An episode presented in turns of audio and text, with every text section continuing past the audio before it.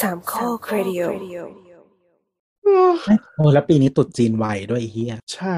โรงงานเรื่องเงินอะไรก็ต้องวางแผนดีๆอะจริง ๆ จะบอกว่าวางแผนตอนนี้อาจจะไม่ทันแล้ว เพราะว่าน่าจะปิดออเดอร์เดือนหนึ่งแล้วเออความเฮียของตรุดจีนปีนี้คือมาไวมากแล้วแบบแม่งจะจะชนกับปีใหม่เนี่ยปวดหัว ใช่ก็มีบางโรงงานที่ที่รู้มาก็คือหลังปีใหม่ก็คือยิงยาวไปเลย เพราะว่ามันพวก heavy machinery บางทีเขาเขาต้องเขาต้องปิดปิดเพื่ออ่า re เอ่อเขาเรียกอะไรนะ retool maintenance อะไรอย่างเงี้ยซึ่งบางทีเขาก็สปิดปีละ 2 ครั้งที่แล้วแต่เจ้านะ2ถึง3ครั้งอะไรเงี้ยบางอันเขาก็เออ big overhaul เลยรอบนี้ เพราะว่าจีนโควิดมันระบาดเละด้วย ระบาดเละจนคนมันป่วยจนมันทำงานไม่ได้อะหลายที่เขาก็เลยตัดสินใจแล้วว่าโอเค กูเคาะเลยแล้วกันว่ากูหยุดเลยเพื่อคอนเทนโรคแล้วก็จะได้มา retool ก็ยิงยาวถึงตรุษจีนเลย20วัน ไม่มาเปิดปิดเปิดปิดบางทีมันไม่คุ้มด้วยอ่าใช่ใช่ใช่มานั่งแบบเปิดอีก10วันแล้วปิดอะมันไม่ไหวเขาก็หยุดเลย ยิ่งถ้าพรุ่งนี้จ่ายค่าแรงรายวันก็เรียบร้อยก็คือตัดคอสทั้งหมดไปเลย แล้วก็เป็น investment ไป อย่างเทสลานี่ก็เอ่อ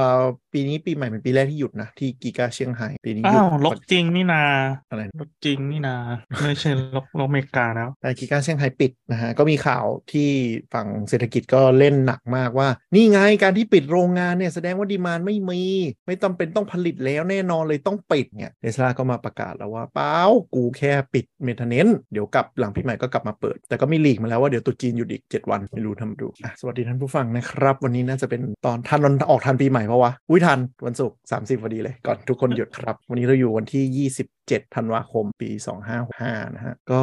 วันอังคารนะครับอัดกันโอ้หิวข้าวมากเลยโอ้สิบห้าปีสึนามิเออเนาะเร็วมากทุกอย่างเร็วผ่านไปนะฮะอืมเราคุยกันเรื่อยเปื่อยนะฮะสิ้นปีไม่ได้มีอ g e n d a อะไรเป็นพิเศษ คุยกันว่าเออปีที่ผ่านมาเป็นไงบ้าง ปีหน้าจะมีอะไรยังไง ทั้งวงการเทคแล้วก็วงการส่วนตัวนะครับอีก่อนกดอัดเนาะก็คุยกันว่าปีหน้าจะเป็นยังไงวะ ช่วงทำงานเป็นยังไงเออก็ของเรานะครับ ปีนี้ก็หยุดเร็วหน่อยหยุด 30 เลย แล้วก็ขับรถเที่ยวปีใหม่อะไรเดี๋ยวดูว่าปีหน้าจะเป็นยังไง เดือนนี้เงียบกว่าที่คิดไว้นิดนึงคือเอ่อเนื่องจากเราทำวงการก่อสร้างเนาะปกติก็คือก่อนวันหยุดยาวทั้งปีใหม่หรือสงกรานต์เนี่ยเขาจะเรียกว่าช่วงเขาเรียกว่าช่วงปิด site คือเขาไม่เอาของเข้าอะไรเพิ่มเติมแล้วแล้วก็ส่วนใหญ่จะเรียกรถปูนมาลง เพราะว่าวันหยุดมันเป็นช่วงที่ดีที่สุดที่รอให้ปูนเซ็ตนึกออกไหมเขาก็จะแบบอย่างสัปดาห์เนี้ยทุกคน freeze ทรายหินหมดเลย เพราะว่ากลัวปูนเข้าเทเทเทเทเทแล้วยี่แปดยี่แปดก็คือบ่มบ่มเสร็จก็เริ่มเก็บของแล้วเพราะ safety ต้องเข้าเช็ค site ให้เรียบร้อยก่อน siteอ๋อแสดงว่าวันหยุดนี้ก็มีประโยชน์ทำให้งานมันเดินเหมือนกันนะ ใช่ใช่ใช่คือวงงานของสร้างก็จะใช้วันหยุดเป็นวันเนี่ยทำอะไรที่ต้องรอเวลา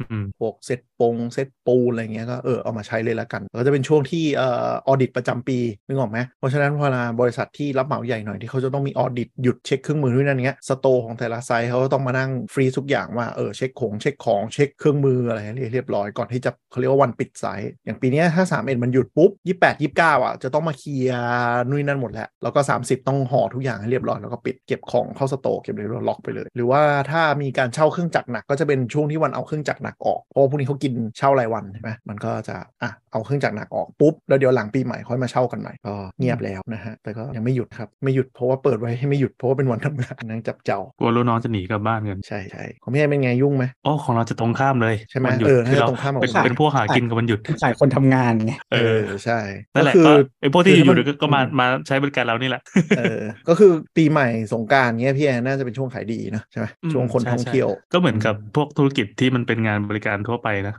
พอตอนเนี้ยมันเข้าสู่ช่วงที่เหมือนเริ่ม peak แล้ว แต่ก็ไม่รู้จะ peak ไปจนถึงเมื่อไหร่ เพราะว่าเรายังมองอนาคตแบบหนึ่งเดือนสองเดือนสามเดือนยังไม่เห็นเหมือนเดิมเออมันไม่แต่มันไม่มี pattern ที่มันแบบแบบคาดการณ์ได้ใช่ปะมันยังไม่เคยมี pattern เลยก็ร้านเปิดมาอ๋อสามเออปีเนี่ยเนี่ยตอนเนี้ยคือกำลังจะครบรอบสามปีพอดีเป๊ะมันมีอะไรที่นิ่งมั้งอะไม่มีเลยโคตรแม้กระทั่งเก่งอะตอนเนี้ยเมื่อเช้าเองพอพออ้าวเหรออืมคนจีนอืมมึงอืมจะมาแล้วเหรอ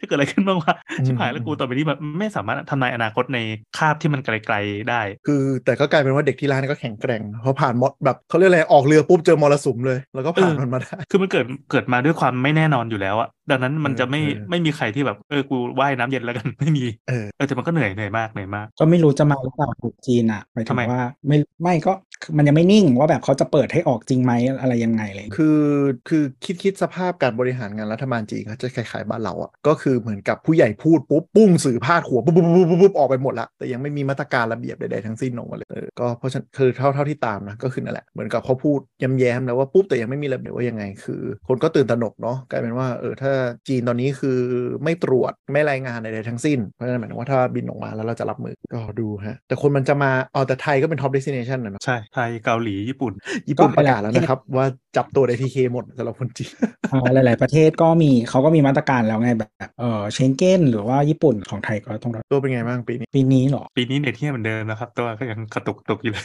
เอ้ยรอบนี้รอบนี้เนี่ยเราดีเว่ากูรอด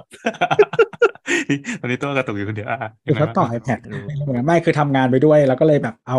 อยากเห็นหน้าจออยากเห็นหน้าคนอื่นก็เลยไปวางไว้บนในแผ่นก็เลยกระตุกหรือเปล่าไม่รู้เออนั่นแหละเปลี่ยนมาเสียบ USB แล้วเรียบร้อยดีก็ไม่ดีขึ้นไปที่เน็ตแหละอย่าปืนเลย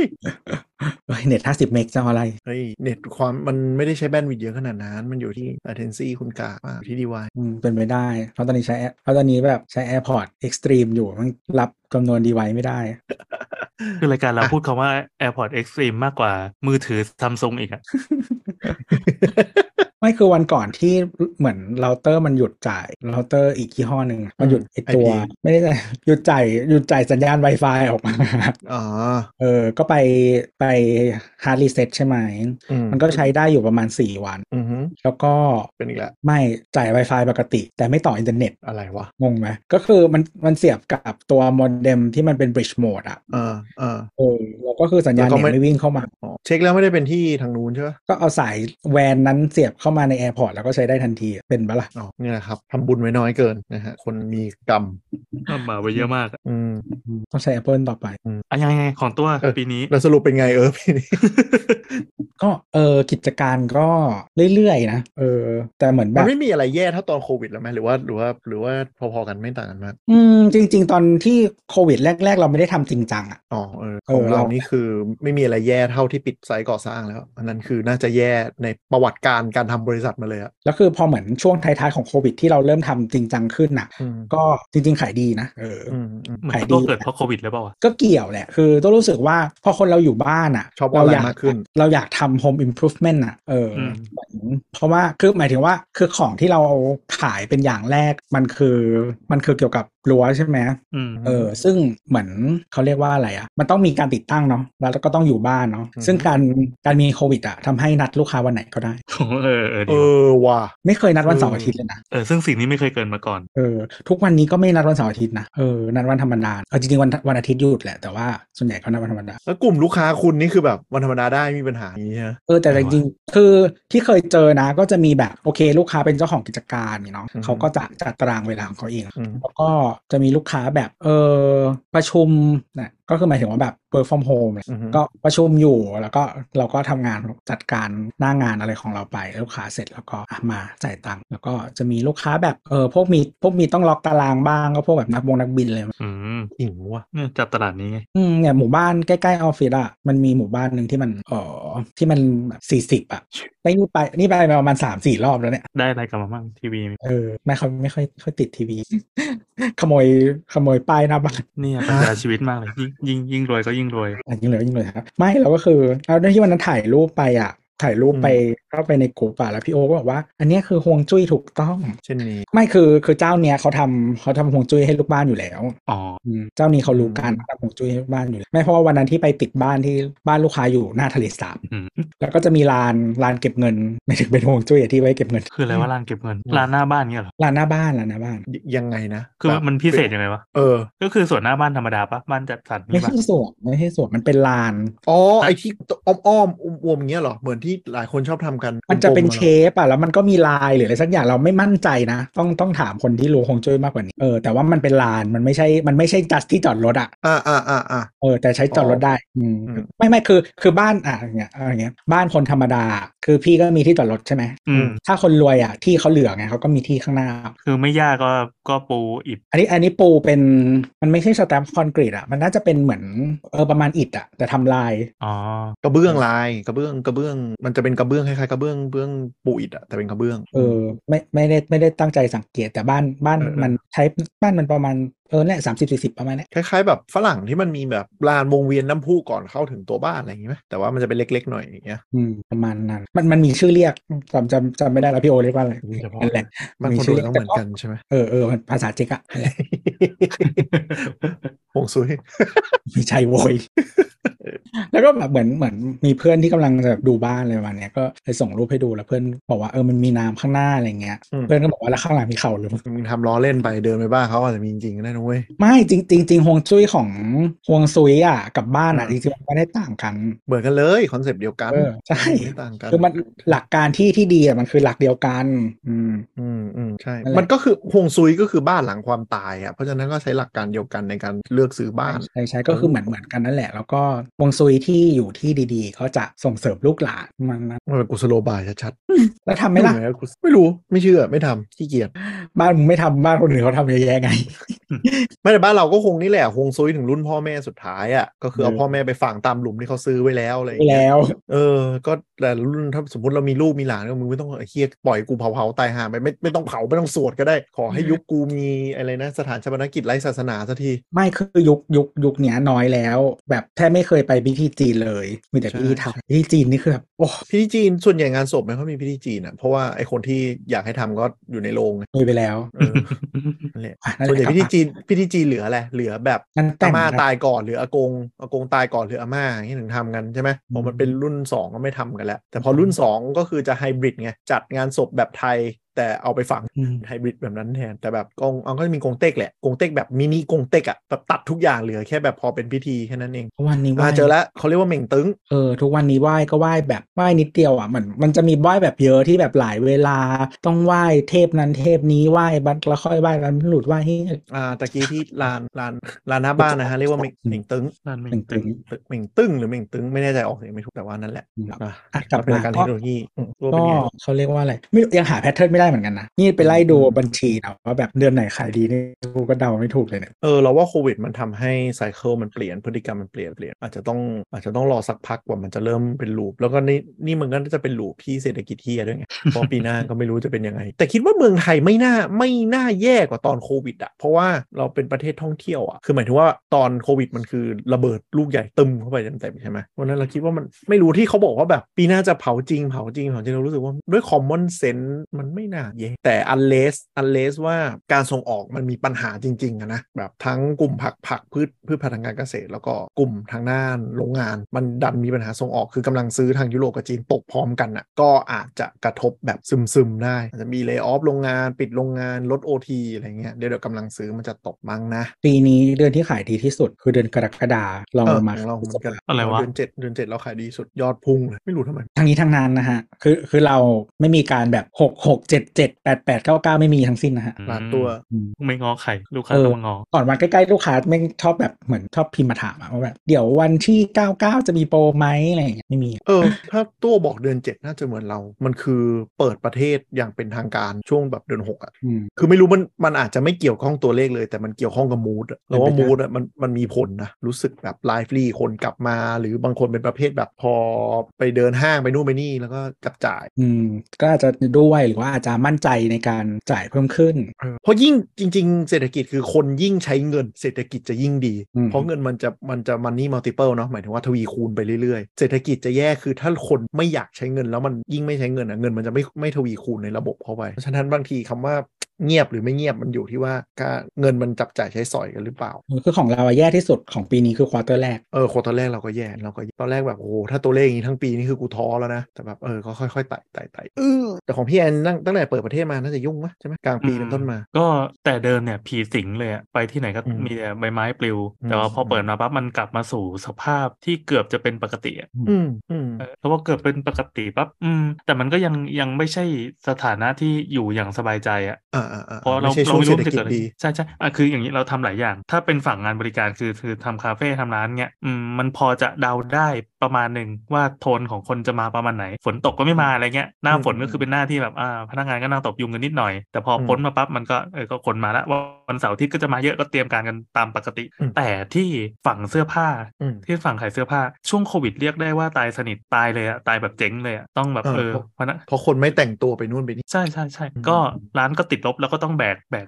หนี้สินเรื่อยมาอืมจนกระทั่งอ่าอันนี้เราก็เคยคุยกันแล้วในในวงนะว่าอืมมันจะติดลูปที่เป็นลูปนรกอะขายไม่ออกอกก็ลดกำลังการผลิตอืมลดกำลังอืมผลิตก็ขายได้น้อย ขายได้น้อยอืมก็กำไรน้อย ขาดทุนเยอะอืมก็ลดกำลังการผลิตมันติวนไปเรื่อยๆเรื่อยๆอย่างเงี้ยเออเออจนในที่สุดเอ่อพอมันเปิดประเทศปั๊บเรารู้สึกว่าเฮ้ยไม่ได้แล้วมันต้องถ้าอย่างเงี้ยเราตายเพราะว่าอืมมันมันติดลบหมดทุกอย่างละอืมแล้วเรากำลังจะเจ๊งก็เลยอืมกู้เงินธนาคารมาหนึ่งก้อนอืมเพื่อแบบเหมือนเหมือนอัดฉีดเข้าไปในระบบอะแล้วก็ตั้งเป้าว่าอะโอเค เรากำลังจะดันดันเพดานอีกครั้งเออโดยมีเป้าไว้ประมาณหนึ่งซึ่งตอนนี้ก็ทำถึงแล้วเอออมพอพอพอทำอย่างนั้นปั๊บกำลังใจมันก็มา ซึ่งบรรยากาศก่อนหน้านี้มันห่อเหี่ยวมากอะคือเราถือไพ่ประมาณสองสามใบในมือเหมือนเหมือนเล่นไพ่หลายมือนะอืมไอ้มือที่มันวิ่งได้ปกติก็คือฝั่งคาเฟ่แต่ไอ้ฝั่งเนี้ยมันคือตายแบบตายสนิทอะแต่เราจะไม่อืมปล่อยให้มันตายเว้ยเราต้องทำอะไรสักอย่างอะไอ้ช่วงนี้แบบอืมแม่งยากลำบากมากแบบไปไหนก็หดหูหม่นหมองมากพอมันเริ่มเห็นสัญญาณตอนเนี้ยสัญญาณชีพมันมาดี ซึ่งมันอาจจะมีอืมหลายอย่างประกอบกันเช่นแบบถึงฤดูที่คนออกไปข้างนอกพอดีเป็นฤดู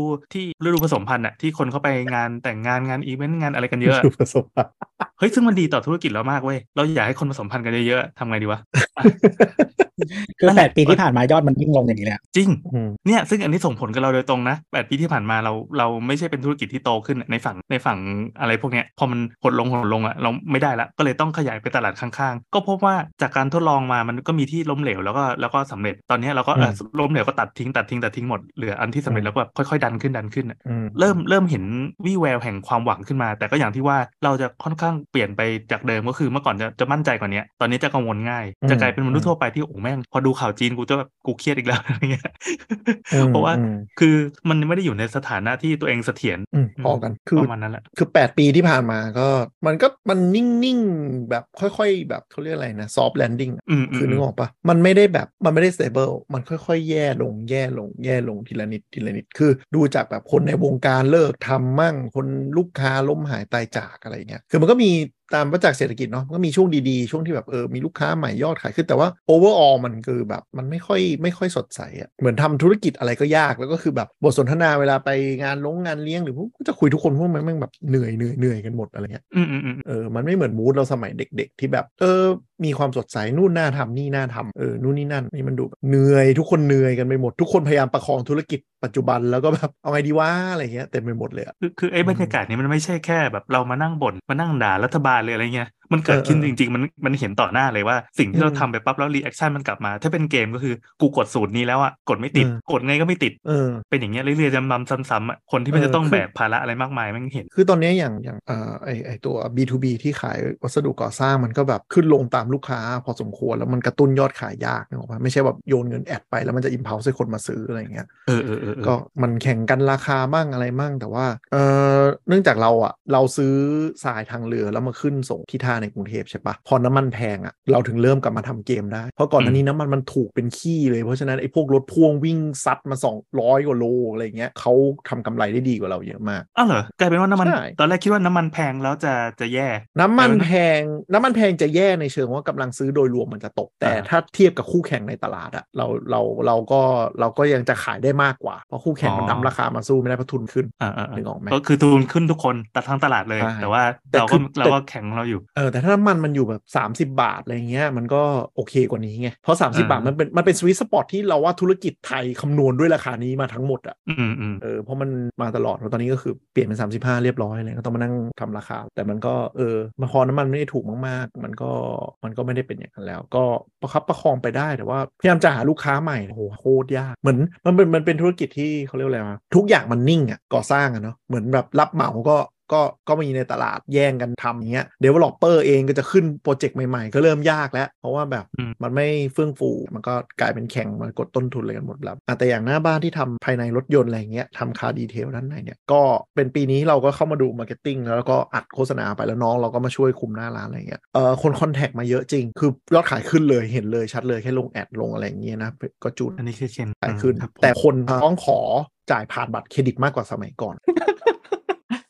นี่เวลาตัวไปตัดคือต้องไปไปไปลบไอ้นี่ใช่ไหมช่วง dead air ป่ะหรือว่าปล่อยไว้โอ้เหรอใช้นี่ลภาบพด้วยที่แอร์แต่ลบด้วย autoอ่าอ่าก็ไม่ได้ไม่ได้ไปเนี้ยบมันมาก ซึ่งอืมตอนนี้ภาพภาพที่เราเห็นก็คือเคนทำพุทธสระอูอยู่ แล้วก็ค้างไว้ไงถ้าอยากได้เดี๋ยวเรา cap ให้นะครับส่งให้ทาง DM คือมันจะตัวตัวโปรแกรมมันจะมีเหมือน ให้เราตั้งว่า gap ที่เสียงมันเบาลงกว่าเท่าไหร่อะแล้วให้มันเดซิเบลอย่างงี้และกว้างเท่าไหร่อ่ากว้างเท่าไหร่ก็คือกี่วิอ่าศูนย์จุดเท่าไหร่วิอะไรอย่างเงี้ยให้มันเอาออกอะไรต่อไปละวะแล้วมันก็จะแบบก็จะดึงออกไปหมดเลยเพราะฉะนั้นเวลาเราอัดกันสมมติว่าเราอัดกัน 2 ชั่วโมงเงี้ยพอเรากดอันนั้นตัดเสียงเด a แอร์ทิ้งอะก็จะเหลือสักแบบชั่วโมง 40อ่าอ๋อพูดถึงที่ไปตัด pause ออกใช่ไหมเออเวลาเราฟังรายการเรามันก็จะไหลไปเรื่อยๆดีถึงไหนว่าตะกี้หลุดอัดถึงตรงไหนเนี่ยเสียงเข้าถึงตรงไหน ถึงที่บอกว่าเดี๋ยวนี้ลูกค้าชอบจ่ายบัตรเครดิตเออเออเพราะลูกค้าจ่ายบัตรเครดิตคือคือคิดเลวคือเราได้ยินเสียงทุกคนเว้ยตะเกียแต่แบบจอมันดับอะเราจะจ่ายขอจ่ายบัตรเครดิตเยอะพวกเวลาแบบทำงานก้อนใหญ่ๆอย่างเงี้ยคือรู้สึกได้อย่างหนึ่งว่ากำลังซื้อคนมันตกคือสมัยก่อนอะเออโอนเงินสดหรือจ่ายอะไรไม่ค่อยมีปัญหากัน แต่ว่าหลังๆอะถามหาบัตรเครดิต แล้วก็ถามหาผ่อนเยอะมาก ก็เดี๋ยวว่าเดี๋ยวจะต้องไปเปิดเรื่องรับบัตรเครดิตต้นปีหน้าเดี๋ยวดูแล้วว่าจะลองศึกษา คือมันไม่ได้แบบมันไม่ได้ benefit เขาเยอะขนาดนั้นด้วยนะบัตรเครดิตในแง่ของแอบสูตแต่ก็คือหลายคนก็คือยอมโดนชาร์จเพื่อรูดบัตรเครดิตใช่เราไม่รู้เหมือนกันว่าว่าพอเขาอยากได้แต้มแต้มมันยังก็ไม่คุ้มหรอกส่วนแต่ไม่ว่าคุ้มแต่ไม่คุ้มเพราะว่ามูลค่าแต้มมันไม่ทะไม่มีทางเกินค่าธรรมเนียม อืมก็เลยแบบรู้สึกว่าแค่แบบบางคนก็คือรู้สึกว่าต้องทำแล้วก็รูดจ่ายไปก่อนแล้วเดี๋ยวค่อยไปหาเงินเอาดาบหน้าใช่หรือว่าแบบเดี๋ยวพยายามแบบ flexible ได้แบบว่าจ่ายสมมติแบบสามหมื่นอะก็จ่ายไปสักก่อนหมื่นนึงเออแล้วมันก็ไปโดนดอกเบี้ยหรือแบบเท่าที่จ่ายไว่าแต่แบบนี่มันคือเดฟเดฟทรัพอย่างรวดเร็วเลย ซึ่งมันเป็นปัญหาหนี้ครัวเรือนในไทยเหมือนกันนะคือหมายถึงว่าเฮ้ยอย่างโอเค car detailing อะของเรามันไม่ได้เป็นกิจ มันไม่ได้เป็นสิ่งจำเป็นอะถ้าพูดตรงๆ แต่อะเป็นก็คือ luxury ถ้า goods แบบหนึ่งเออ แต่คือคุณต้องแบบขอรูดบัตรเครดิตอะไรเงี้ยก็แบบก็เราก็เหมือนกับเออเดี๋ยวกูไปจ่ายขั้นต่ำเอาอะไรไป manage อันนี้ไปกดเดี๋ยวนี้ก็นิยมไปกดเอ่อผ่อนผ่านแอปเนาะก็คือรูดบัตรไปแล้วก็ไปผ่อนโดนดอกเบี้ยเดือนละแบบ 0.6ถึง1%ซึ่งมันเยอะมากนะเขาก็เออกัน แต่ก็รู้สึกว่าเออเนี่ยกำลังซื้อ rate คนมันตก rate ทั่วๆไปของถ้าผ่อนของบัตรเครดิตเองอะมันจะอยู่ที่ประมาณ 18เซนอืมซึ่งแบบสิบแปดเปอร์เซ็นต์ต่อบัตรเครปีดิตเออบัตรเครดิตแต่บัตรเครดิตวิธีเขาจะเขาจะพูดกับคุณว่า0จุดตืดๆเปอร์เซ็นต์ต่อเดือน แต่เวลาใช่คำนวณตีเป็น18เปอร์เซ็นต์ใช่ แล้วก็จะชอบแบบซอยเดือนให้เยอะๆ ให้ดูว่า payment น้อยอะแต่จริงๆคุณเอาเอาจำนวนนั้นคูณ 18 เดือน 20 เดือนดิโหคุณโดนแบบ 40%เลยนะ ส่วนนี้เพิ่มมาเป็นดอกเบี้ย คือจำได้ว่าไอ้พวกสถาบันพวกนี้มันกดเต็มเพดานเท่าที่กฎหมายจะให้อืมแต่คือพยายามแบบพรีเซนต์ให้ดูว่าแบบ อยากได้ iPhone ผ่อนเพียงแค่เดือนละแบบไม่กี่ร้อยไม่กี่พันบาทอะไรเงี้ยแต่มึงผ่อนแบบสี่แบบสามสิบเดือนออกมาคือได้มือถือสองเครื่องราคาเออก็แค่แค่รู้สึกอย่างนั้นแหละว่าเออเหมือนกำลังซื้อคนมันมันตกอะก็เลยเวลาแบบพอจ่ายก้อนใหญ่ปุ๊บก็จะชะงักก็แบบขอบัตรเครดิตขอผ่อนขออะไรได้ไหมเฮ้ยเรามองว่าไม่ของเห็นไม่เห็นจะแปลกเลยคือคนที่ไม่ผ่อนเขาก็จ่ายบัตรเครดิตมันสะดวกปะคืออมไม่ไม่อืมคือมันจะมีคนที่แบบว่าใช้เพื่อความสะดวกคือใช้หรือไม่ใช้ก็ได้ใช่อะแต่ว่าถ้าถ้าอย่างนั้นอะถ้าเราบอกว่ามีชาร์จปุ๊บเขาก็จะบอกไม่เป็นไรกันโอนใช่เอาก็เปลืองตังค์ไงคือเออเออมันไม่อยากเสียเงินสดหรืออะไรอย่างเงี้ยใช่ไหมแต่คือเดี๋ยวนี้มันอืมเขาไม่ใช่คือคนแบบเนี้ยเขามีเขามีกำลังจ่ายด้วยเงินสดอืมอืมแล้วว่าเขาแวลูความสะดวกอะไรอย่างเงี้ย แต่ว่าอืมถ้าคนที่ไม่มีกำลังจ่ายจริง ๆ อะ เขาก็เลยยอมไงอืมอืมยอมยืมกำลังจ่ายล่วงหน้า แล้วยอมอืมโดนดอกเบี้ยคือคือสังเกตง่ายเลยพี่แอนถ้าเป็นคนที่ที่ใช้เพื่อความสะดวกอะถ้าเราบอกว่าแบบรูดบัตรเครดิตแล้วมีชาร์จอะเขาบอกไม่เป็นไรงั้นโอนสดทั้งนั้นเลยอืมเพราะว่าเขารู้แล้วแค่เขาโดนชาร์จสองสามเปอร์เซ็นต์มันไม่มีทางคุ้มแต้มที่เขาได้เลยเว้ยอืมไม่มีอะไรคุ้มเลยอะใช่แต่ถ้าแบบบอกว่าเออชาร์จก็แบบเออเอาอะไรเงี้ยเดี๋ยวไปผ่อนเองเดี๋ยวอะไรอย่างงี้หรือว่าบางคนแบบพอบอกอย่างตอนนี้เราไม่รับบัตรเครดิตผมไม่รับบัตรเครดิตปูคือแบบตัดงานไปครึ่งหนึงเลยเอาแค่แบบเท่าที่จำเป็นเท่าที่อะไรเออก็เลยรู้สึกว่าแบบอ๋องั้นแสดงว่าอีกอีกส่วนที่เราเสนอไปทั้งหมดก็คือแบบเออไม่เป็นไรอยากได้อะรูดไปก่อนแล้วเดี๋ยวค่อยว่ากันพอสมควรพอสมควรเลยอะนี่มันของขายเราขายสินค้าให้แบบอีโมนำนี่หว่าของเราใช่ถ้างานพวกแบบที่เป็นของติดตั้งอะไรเงี้ยพวกประตูรั้วพวกอะไรเงี้ยมีลูกค้าถามบัตรเครดิตอะประมาณสักสิบเปอร์เซ็นต์มั้งเออวงการตัวมันน่าจะมีความแบบความอะไรฝังหัวบางอย่างว่าแบบงานติดตั้งงานช่างงานนู่นนี่เก็บเงินสดแหละไม่มีไม่มีรับบัตรกันหรอกเออแต่ว่าก็ไม่ได้ไม่แต่ว่าจริง ๆ บางเจ้าเขาก็จะ advertise นะว่ารับและไม่ชาร์จเพิ่มหรืออะไรแบบเนี้ยก็มีแต่ว่าเพิ่มราคาไปแล้วเออก็อยู่แล้วแหมเอออะไรอย่างนั้น แต่ว่าก็เออไม่ค่อยมีคนถามก็มีคนถามบ้างอะไรเงี้ยแต่ก็ไม่ไม่ค่อย แต่เงินมันก็ก้อนใหญ่อยู่นะเพราะว่าเหมือนขายของอันที่เราขายแบบถูกๆมันก็สามหมื่นครับ แต่คือสินค้าตัวมันแบบมันไม่ใช่ necessity เลย มันคือ luxury ล้วนๆ ความคันความสะดวกล้วนเฮ้ย แต่ว่ามันจะจริง ๆ มันจะมีแบบนี้คือบ้านแพง ๆ อะอ่าจริง ๆ เขาจะแถมมอเตอร์ให้อยู่แล้วใช่ไหมลูกค้าก็มาซื้อเหมือนอืมไอตัว controller ของเราไปใส่ๆอืมซึ่งเออ มันเขาเรียกว่าอะไรวะแต่ละเจ้าแต่ละโครงการอะหรืออีเวนต์เจ้าเดียวกันอะเขาก็จะแถมรุ่นและยี่ห้อไม่เหมือนกันใช่ไหมอ่าเออแต่ว่ามีมีมีเจ้าหนึ่งที่แถมแบบยี่ห้อที่แพงมากตลอดเออก็ไม่รู้ดีลอะไรกันได้เหมือนกันแต่แบบเออมอเตอร์แพงสักก็หมายถึงว่าถ้ายี่ห้อที่เป็นเหมือนเคยเล่าไปแล้วไอ้มอเตอร์ประตูรั้วเนี่ยอืมมันจะมีอยู่มันมียี่ห้อเยอะมากๆ แต่ว่าประมาณประมาณ 80%ของยี่ห้อที่มีอะมาจากอิตาลีอืมอืมที่เหลือก็เป็นจีนแล้วก็อย่างอื่นๆนิดหน่อยเกาหลีมีไต้หวันอย่างนี้เออมีไต้หวันมีมาเลมีอะไรเงี้ยแต่ว่าแบบอ๋ออิอิตาลีอิตาลีเยอะมากคือทุกยี่ห้อมาจากอิตาลีไม่ไม่รู้ทำไมเหมือนกันประเทศมันไม่รู้ก็ด้ดังเลยอิตาลีป่ะถ้าเยอรมันยังพอเข้าใจได้มากกว่าอิตาลีทุกทุกยี่ห้ออิตาลีหมด แล้วก็อีเวนต์ยี่ห้อที่มันมียี่ห้อหนึ่งที่เราที่เราเป็นตัวแทนจำหน่ายมาจากฝรั่งเศส แต่ว่าถ้าเป็นผลิตภัณฑ์กลุ่มเนี้ยผลิตในอิตาลีมันเป็น hub โรงงานผลิตที่นั่นเหรอแล้วก็ใช้กันจนถึงนี้เหรอแต่ทุกยี่ห้อมาจากอิตาลีอะ anyway ก็คือก็คืออิตาลีมันแพงของจีนอยู่แล้วเนอะเออไอที่แอสแมโซพ o ปูล่าเนี่ยก็คือเป็นติดแบรนด์ต่างๆมันเป็น OEM จีนแต่ว่า เออมันมีหมู่บ้านคือสมไอไซส์เล็กสุดอะส่วนใหญ่เขามันจะประมาณแบบสองสามหมื่นอะไรเงี้ยอืมแต่ว่ามันมียี่ห้อหนึ่งที่แพงมากแล้วก็อีกโครงการเนี่ยใช้ตลอดที่ตัวละหกหมื่นอืมเออแต่พอไปโครงการอื่นอีเวนต์ราคา price range เดียวกันอะก็จะเป็นยี่ห้ออื่นที่ไม่ใช่ยี่ห้อแพงนั้นก็ไม่รู้ว่าทำไมเหมือนกัน แต่ไม่ได้ detail ประตูมอเตอร์หกหมื่นใช่มอเตอร์มอเตอร์ซึ่งนี่ไม่พังเป็นไรง่ายด้วยไม่เข้าใจฟังง่ายด้วยอะคุณลูกค้าที่ผ่านมาเจ็บฟังนะครับคนที่บ้านอยู่ว่าบ้านสามสิบล้านสี่สิบล้านนะฟังไว้นะครับคือซื้อมาซื้อกระตัวได้ไม่เคยเคยเคยเจอแต่มันมีเจ้าเดียวที่ให้มอเตอร์ยี่ห้อนั้น คือเจ้าอืม S อืมเออแต่ว่าซัมซุง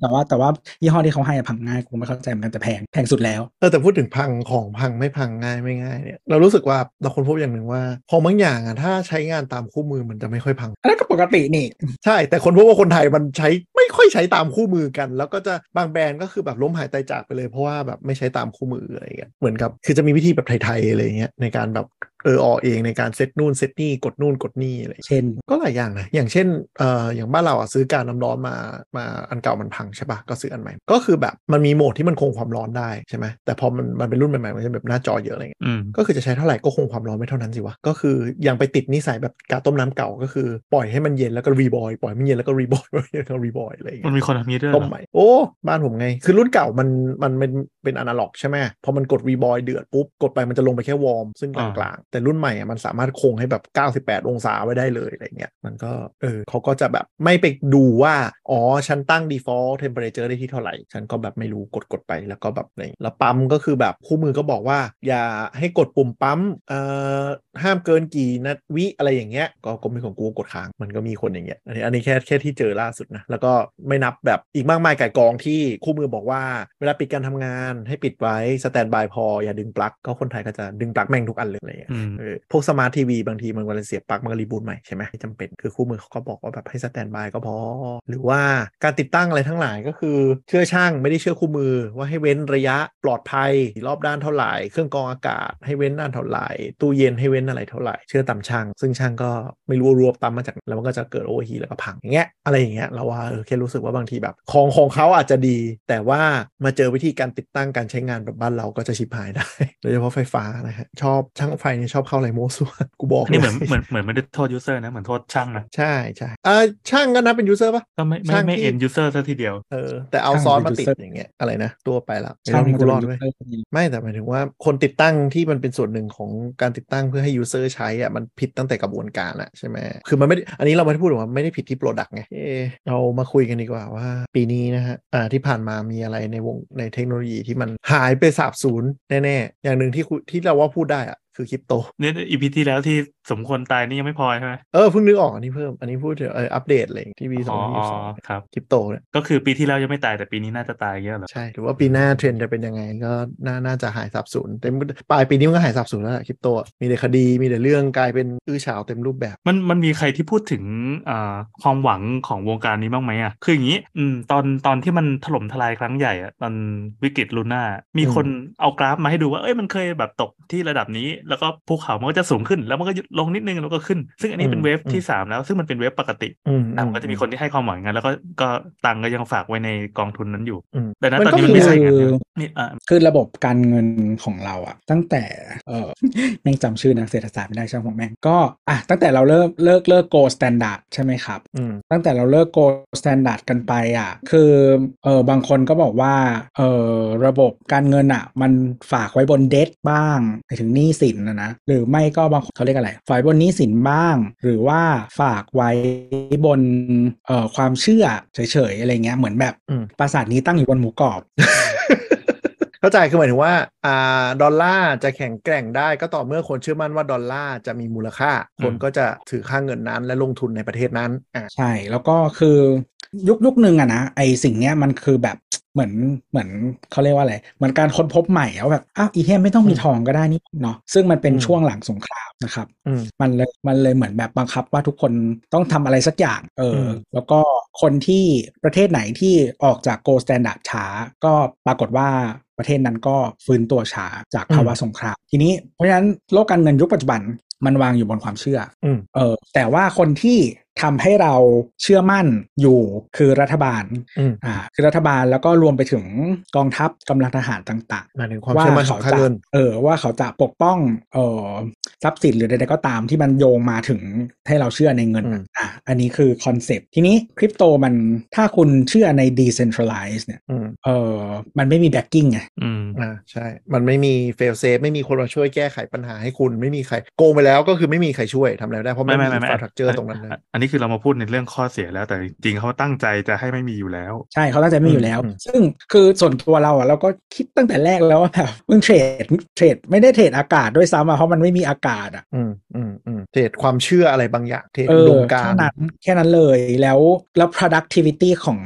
ของการเทรดมันมันคืออะไรเงี้ยเออแบบเทรดแล้วมันได้ได้ surplus อะไรขึ้นมาก็คือไม่มีอืมมันมี surplus ในมุมของถ้าเป็น failed state แหละ เพราะอย่างอย่างอย่างบิตคอยน์มันก็เป็นเป็นมีมีมูลค่าในประเทศที่แบบรัฐบาลเสถียรภาพต่ำอยู่ แต่มันก็ยังไม่สามารถคล่องตัวได้เท่าดอลลาร์คือคือประเทศที่เป็นเฟที่ที่เขาแบบไม่มีความไอเนี่ยเขาก็ หลาย ๆ ประเทศเขาถึงใช้วิธี dollarization หรือแบบ euroization อะไรอย่างเงี้ยก็คือไปใช้เงินที่มันเสถียรแทนนะเช่นประเทศเพื่อนบ้านเราที่ใช้ดอลลาร์หรือหรือถ้าไปแบบแถวแอฟริกาก็คือแบบเทรดกันด้วยแบบอ่าโลหะมีค่าไปเลย เงินมันไม่มีมูลเออก็ค่ากลับไปยุค primitive เออใช้เพชรใช้โลหะมีค่าแทนเป็น currency แล้วก็อืมแต่ว่าจริง ๆ ก็มีคนเสนอ alternative นะที่ ที่ประเทศที่เป็น anti western เขาทำกันอยู่ตอนนี้ก็เออที่ที่จะผูกกับพวกแร่เออคืออืมคือเป็นไม่ต้องไม่ต้องเป็น precious metal ก็ได้ precious metal ในที่นี้ก็คือพวกทองเทิงอะไรเงี้ยเนาะคืออมก็มีทองด้วยแต่ว่าก็มีอย่างอื่นที่เป็นแร่มีค่า เช่นแบบลิเธียมหรืออะไรอย่างเงี้ยเออก็ก็จริง ๆ มันก็เหมาะกับเขาละมั้ง เพราะว่าจริง ๆ ทุกประเทศเหล่านี้ก็คือถือถือเอ่อสินทรัพย์ที่เป็นแนวทรัพยากรธรรมชาติอยู่เยอะเนาะประเทศบริกส์คือมันไม่ต้องมาเถียงกันไงว่า เอ้ยจะเอาค่าเงินใครหนักในตลาดไหนอะไรเงี้ยก็คือเอาตัวสินค้ามาเป็นมาเป็น back ค่าเงินก้อนนี้เลย มันก็แฟร์ในจุดแต่มันก็จะนั่งมาไม่นั่งแต่ว่าต่อยกันอีกคือว่าแบบจะเป็นหลายๆเท่าไหร่ยังไงไอพวกบาไอพวกบาสเกตอะมันก็อ่ามันนี่บาสเกตอะจริงๆเขาก็มีวิธีคำนวณ weight อยู่แล้วแต่ว่าเชื่อเราก็เชื่อไม่เชื่อก็แล้วแต่นะอย่างเช่นอืมอย่างเช่นตัวของ IMF อะค่าเงิน SDR ของ IMF อย่างเงี้ยอืมอืมอืมเออถ้าใครไม่รู้ไม่อธิบายนะไป search กันเอาเออ อธิบายด้วยเหรออ่า Special อธิบายเลยเราก็ได้ drawing S S อะเออมันมา SDR ก็คือมาจากค่าเงินกลาง Special Drawing Rights มันเป็นค่ามันเป็นเหมือนเหมือนสกุลเงินสกุลหนึ่ง ซึ่งอืมสร้างมาจากบาสเกตของค่าเงิน ใหญ่อ่าก็ปัจจุบันน่าจะมีเอ่อ ปอนด์ US ดอลลาร์มียูโร มีเยนแล้วก็มีหยวนๆหยวนมีห้าตอนนี้เออก็เยนหยวน US ดอลลาร์เยนหยวนยูโรดอลลาร์ปอนด์เออก็สมัยก่อนมันจะมีแบบอ่า Deutsche Mark กับ French franc ที่ไม่มีหยวนอะไรมาก็รวมมาเป็นอ่าก็ก็จะมาเป็น SDR นะซึ่ง SDR เป็นหน่วยเงินที่ IMF เขาใช้ในการคิดมูลค่าสิ่งต่างๆ หรือก็ให้ยืมเงินหรือให้เหี้ยอะไรเออก็ใช้ SDR มาอืมก็เป็น concept เอ่อการจัดการกับความผันผวนของค่าเงินอีกแบบหนึ่งอืมแต่ SDR มันยังเป็นในเชิงรัฐศาสตร์ก็คือยังมีเป็นผลของประเทศใช่ไหมไม่ได้เป็นมูลค่าของสินค้านั่นเป็น concept ใหม่ๆ เพราะว่ามันเป็นอย่างนี้ไอ้พวกโลกที่มันไม่ใช่ไม่อิงตามเศรษฐกิจสมัยใหม่ เช่น ตะวันออกกลางก็จะไม่ชอบ เพราะมันเขาไม่มี power ในเอเชียเขาก็เลยนั่นแหละชอบเอาน้ำมันเป็นในการเจรจาต่อรอง ก็ประมาณนั่นแหละส่วนจีนส่วนจีนรัสเซียอะไรพวกนี้ก็ที่เขาใช้สินสินแร่หรืออะไรต่างๆ ที่ตัวเองมีเนี่ยก็มาเพื่อคานอำนาจ ประเทศ Western นั่นแหละ อืมอืมอืมซึ่งเราจะเออแต่เราจะเห็นเทรนด์อืมเราพูดพูดถึงว่าพูดถึงตอนสุดท้ายของปีนะ พูดถึงแบบเทรนด์มองไปอนาคตปีหน้าเป็นยังไงไอ้ตรงเนี้ยก็คือคนก็เริ่มเกลียดดอลลาร์มากขึ้นปีที่ผ่านมาเนาะก็ดอลลาร์ก่อเรื่องขึ้นดอกเบี้ยบ้านเพื่อค่าเงินผันผวนมากมหาศาลไอ้ที่เราพูดไปที่มัน propose พวกค่าเงินต่าง ๆ หรือว่าวิดัชนีต่างๆเนี่ยก็คือเกิดมาจากนี้แหละว่าโลกเริ่มรู้สึกแล้วว่าแบบเราพึ่งพิงดอลลาร์มานานมากเกินไป แล้วพออเมริกาจะเล่นเกมที่พลิกกระดานโลกปุ๊บทุกคนมันได้รับผลกระทบอย่างหนักกันหมดก็เลยเนี่ยแหละคน propose อย่างเงี้ยรัสเซียก็ได้จังหวะเนาะ ก็มีสงครามแล้วก็เป็นตุโดนหึมๆอยู่ก็เลยอ้างนู่นอ้างนี่ ทางกลุ่มโอเปกก็พยายามจะแบบรู้สึกแล้วเนี่ย การที่มึงขายน้ำมันเป็นดอลลาร์เป็นไงล่ะ พอขายเป็นดอลลาร์ปุ๊บดอลลาร์แข็งตัวปุ๊บอ้วกแตกกันหมดนี้ ก็จะเริ่มมีการขายน้ำมันในค่าเงินอื่นด้วยอย่างนี้คือเหมือนการที่ดอลลาร์มันเป็นเอ่อค่าเงินที่เรียก reserve currency ใช่ไหมอ่าอืมก็หมายถึงว่าค่าเงินที่ทุกคนเก็บอะแล้วทุกคนใช้ด้วยใช้แบบอืมในการเทรดทำให้เหมือนอเมริกามันมี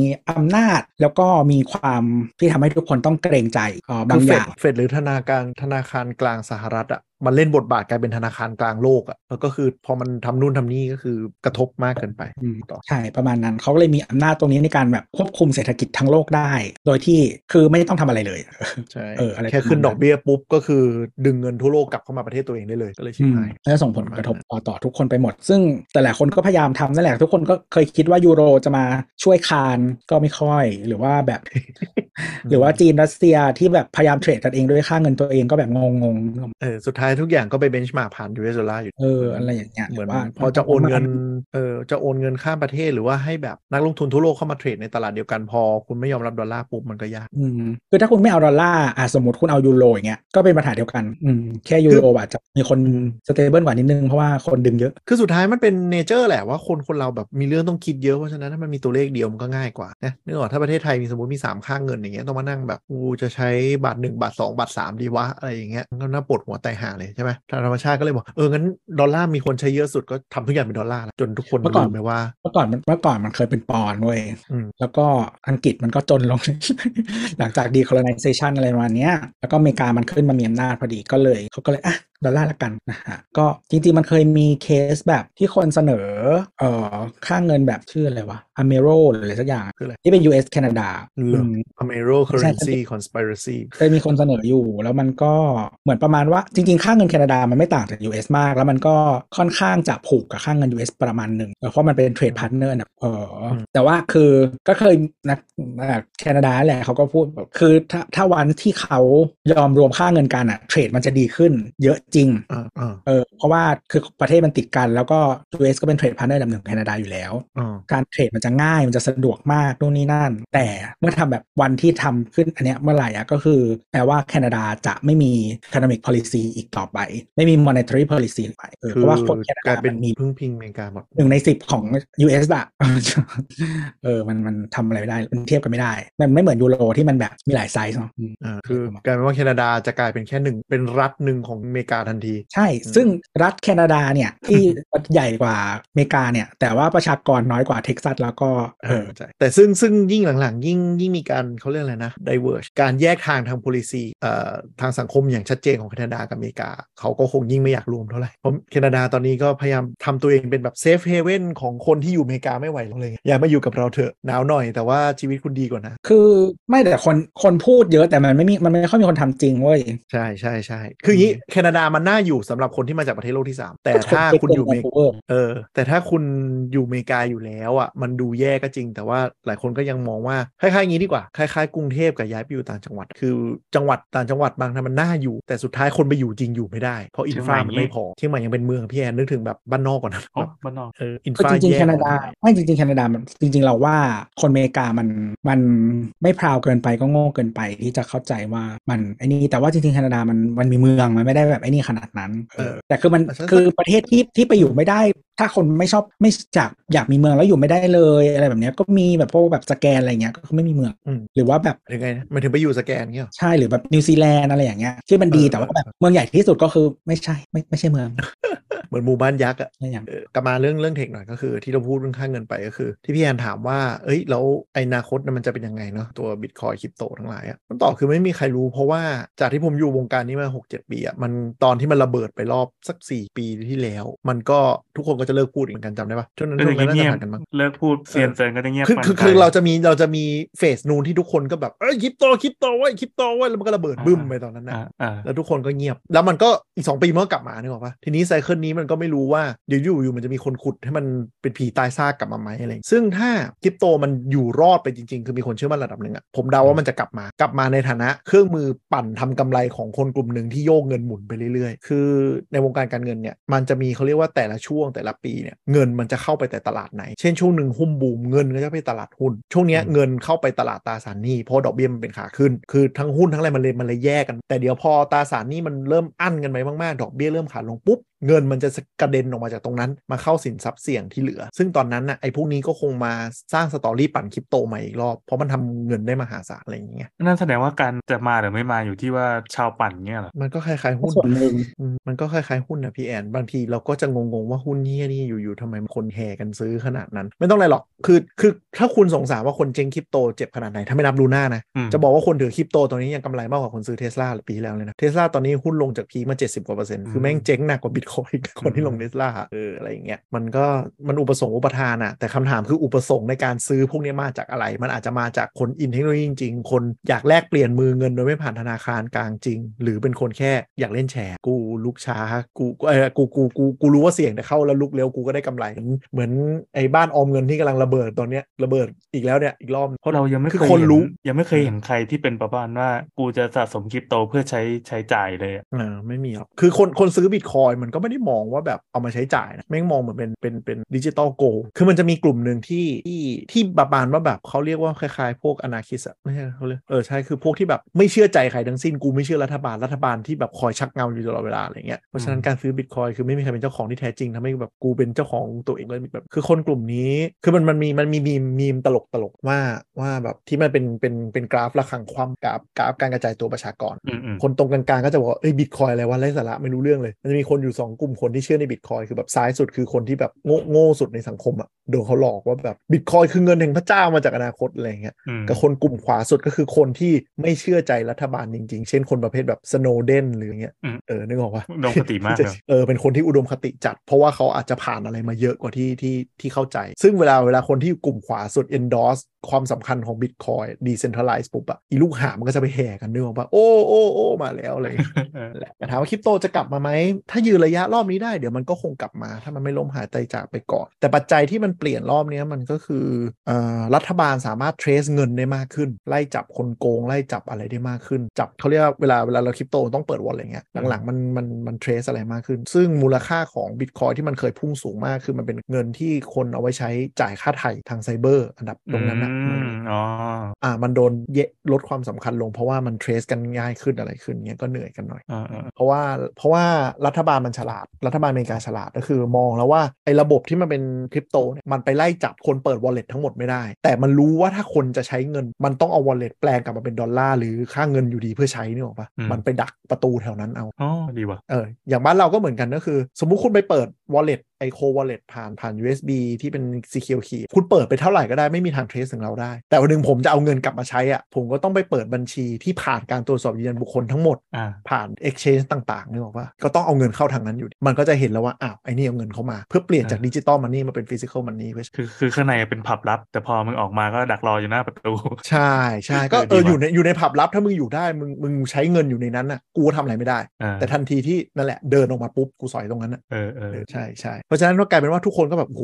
กูไปเข้าไปในผับลับนูนไปทำกิจกรรมนู่นนนั่นมหาศาลกูรวยในนั้นโคตรๆเลยแต่เอาเงินออกมาไม่ได้อะมันก็แบบกูจะเอาเงินเข้าไปทำไม ก็เลยไม่รู้เหมือนกันว่าอนาคตมันจะมี wave กลับมาไหมอาจจะมีเทคโนโลยีใหม่ๆ breakthrough ใหม่ๆอย่างเงี้ยหรืออาจจะเป็นแค่แบบอยู่ๆมันก็ฟออยู่ในกลุ่มเล็กๆไปพูดยากคือจริงๆ tech อย่างเทคโนโลยีมันอย่าง Ethereum อย่างเงี้ยไอตัวตัวที่เป็นเบอร์สองอืมคือเทคโนโลยี concept มันดี แต่ไอคนในวงการเนี้ยเป็นส้นตีนเลยไม่รู้อยากรวยเร็วนึกออกอืมคือแทนที่จะเอาเทคโนโลยีไปต่อยอดแพลตฟอร์ม แต่ทุกคนคือเอาเทคโนโลยีไปหลอกขายคืออย่าง NFT อะเหมือนที่เราคุยไปเนาะเคยคุยเรื่อง NFT ตอนหนึ่งว่า มันมี benefit ที่จะไปทำได้เยอะในการที่จะแบบทำ decentralize ข้อมูล แต่ทุกคนก็คือเอาไปทำอะไรไปขายรูปส้นตีนส้นตีนพันกว่ารูปแล้วก็ไปปั่นขายกันจบอืมแล้วก็แล้วก็ปล่อยมันเน่าอยู่แค่นั้นเลยคนรวยก็มีเพชรยอดมงกุฎตั้งเยอะ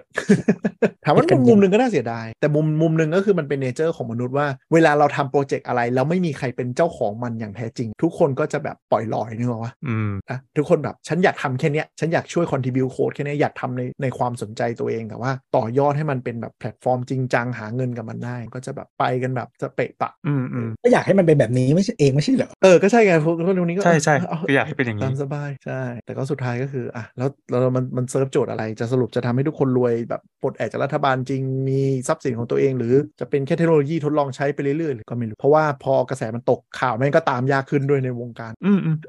อย่างข่าวเอาดูเราก็ไปตามจากสำนักข่าวไทยอันแสน bias อันนั้นเออบอกนั้นบอกนั้นมีแต่ข่าวร้ายทุกวัน ใช่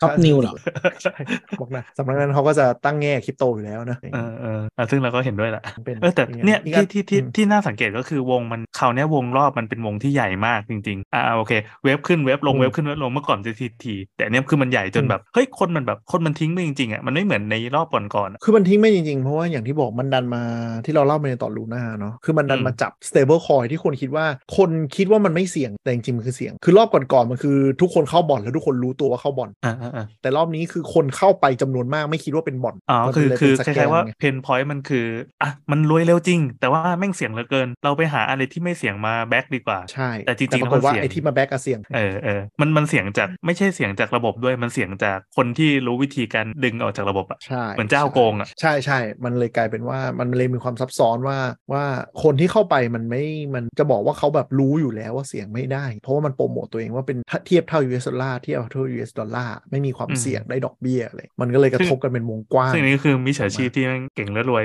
ใช่ใช่มันมันทางก็เลยกลายเป็นว่ามันก็เลยไล่จับอย่างโดนแล้วปะอ่าตอนนั้นอีก็โดควอนตอนนั้นแซมเลยเนี่ยอ่าตอนนั้นโดควอนใช่ไหมก็โดนไล่จับจริงจังอย่างคุณอืมแซมล่าสุดเนี่ยเขาโดนเพราะว่าเขาเป็นเว็บเทรดคืออมเป็นเหมือนตลาดอ่าเหมือนเหมือน Settrade เหมือนโบรกเกอร์หุ้นน่ะเป็นอ่าตลาดตลาดซื้อขายคริปโต แต่มันดันไม่มีเงินคืนลูกค้า ซึ่งอันเนี้ยมันจะว่าโกงมันก็เล่นงานได้ เป็นตลาดขายคริปโตที่มีประตูลับเออดูดเงินเหี้ยออกไปได้ เออโคตรเจ๋งเลยว่ะทำไงทำได้แบบนั้นวะซึ่งอันนี้มันเป็น regulation เต็มๆมานี่ว่าไม่ได้หรอก แต่มันก็กลายเป็นว่าแบบตอกย้ำทุกรอบ ตั้งแต่เราเคยเล่าเรื่อง Mt. Gox เนาะที่เป็นบิตคอยน์ตลาดเทรดบิตคอยน์ที่โกงเงินไปอ่ามันมันเหมือนกันเป๊ะเลยก็คือแบบถ้าคุณเอาบัญชีไปฝากไปพวกเว็บเทรดพวกเนี้ยมันชิบหายได้ตลอดเวลาแล้วจะเป็นพวกแบบคริปโตไอพวกเคจะบอกแบบ not your key not your coin กลับมาพูดอีกรอบเนี่ยเออเออแล้วแล้วแล้วในไทยล่ะครับ ในไทยเหรอครับในไทยเหรอก็ครับจะมีคนหนึ่งที่เราเห็นเต็มบิลบอร์ดไปหมด แล้วตอนนี้ก็หายสาบสูญไปแล้วอะครับอ๋อเหรอครับเราตอนนี้เราเห็นคนใหม่แล้วที่ที่โฆษณาสีแดงๆเต็มรถเมล์แทนที่มีหนวดใช่กลายเป็นคนนั้นแทน ซึ่งเล่นโหมดเดียวกันเปล่าวะดูคล้ายกันยังไงก็ไม่รู้ไม่รู้เลยแต่เออแต่ละละไว้ในที่แบบจากวิจารณ์แล้วกันแต่ก็รู้สึกว่าไม่มีโอกาสเดี๋ยวเขาก็ไปอะเหรอรู้สึกนิดนึงเฮ้ยหมือนกันเฮ้ยอันนี้น่าสนใจน่าสนใจเอ้ยเมื่อก่อนคือเมื่อก่อนแบบสวัสดีครับนี่เขาสีเขียวใช่ไหมอันนี้เป็นสีอืมแดงอะคอยสังเกตไปเป็นอะไรไม่ก่อนก่อนที่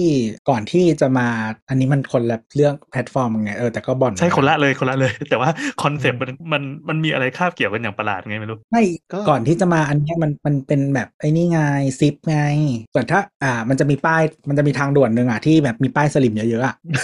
อ่าอ่าอ่าอ่าเป็นแบบถนนแห่งสลิ่มอะสลิ่มจริงๆอะคุณลองดูทางด่วนคนที่ซื้อทางด่วนนั้นอะ มีแต่แบบสลิ่มล้วนธุรกิจสลิ่มใช่ไหมใช่พระรามสี่ครับอืมผมไม่ได้ไปอะลองไปเล่าเล่าลองไปเล่าให้คนต่างจังหวัดฟังหน่อยแล้วคือความคอนทราสต์ก็คือไอเออมันจะเป็นมันมันชื่อมันคือทางลงเลยวะเคนท่าเรือเหรออ่าอ่านลงท่าเรือด้วยทั้งเส้นอะ ตรงนั้นอะจะเป็นซิเมกซิเมกซิเมกซิเมกเรียงกันเป็นกองทัพอ๋เลอย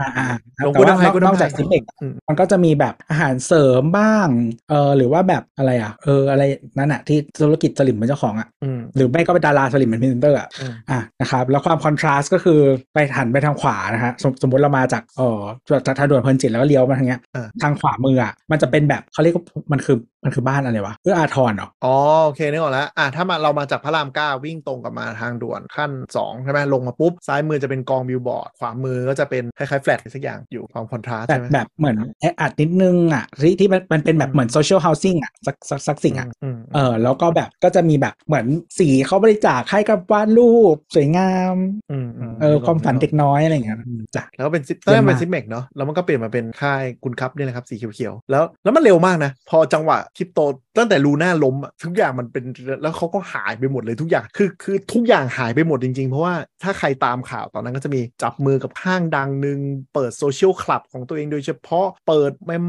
เบอร์เลาเทรดนู่นนี่นั่น แล้วทุกอย่างก็แบบเออแล้วก็มีดีลห้าดีงลนั้นช็อคกงโลกเซ็งดีลช็อกเพราะโลว่ากแบบห้างนั้นคงเซ็งอะเพราะมันเป็นเหมือนแบบ ที่ที่เขา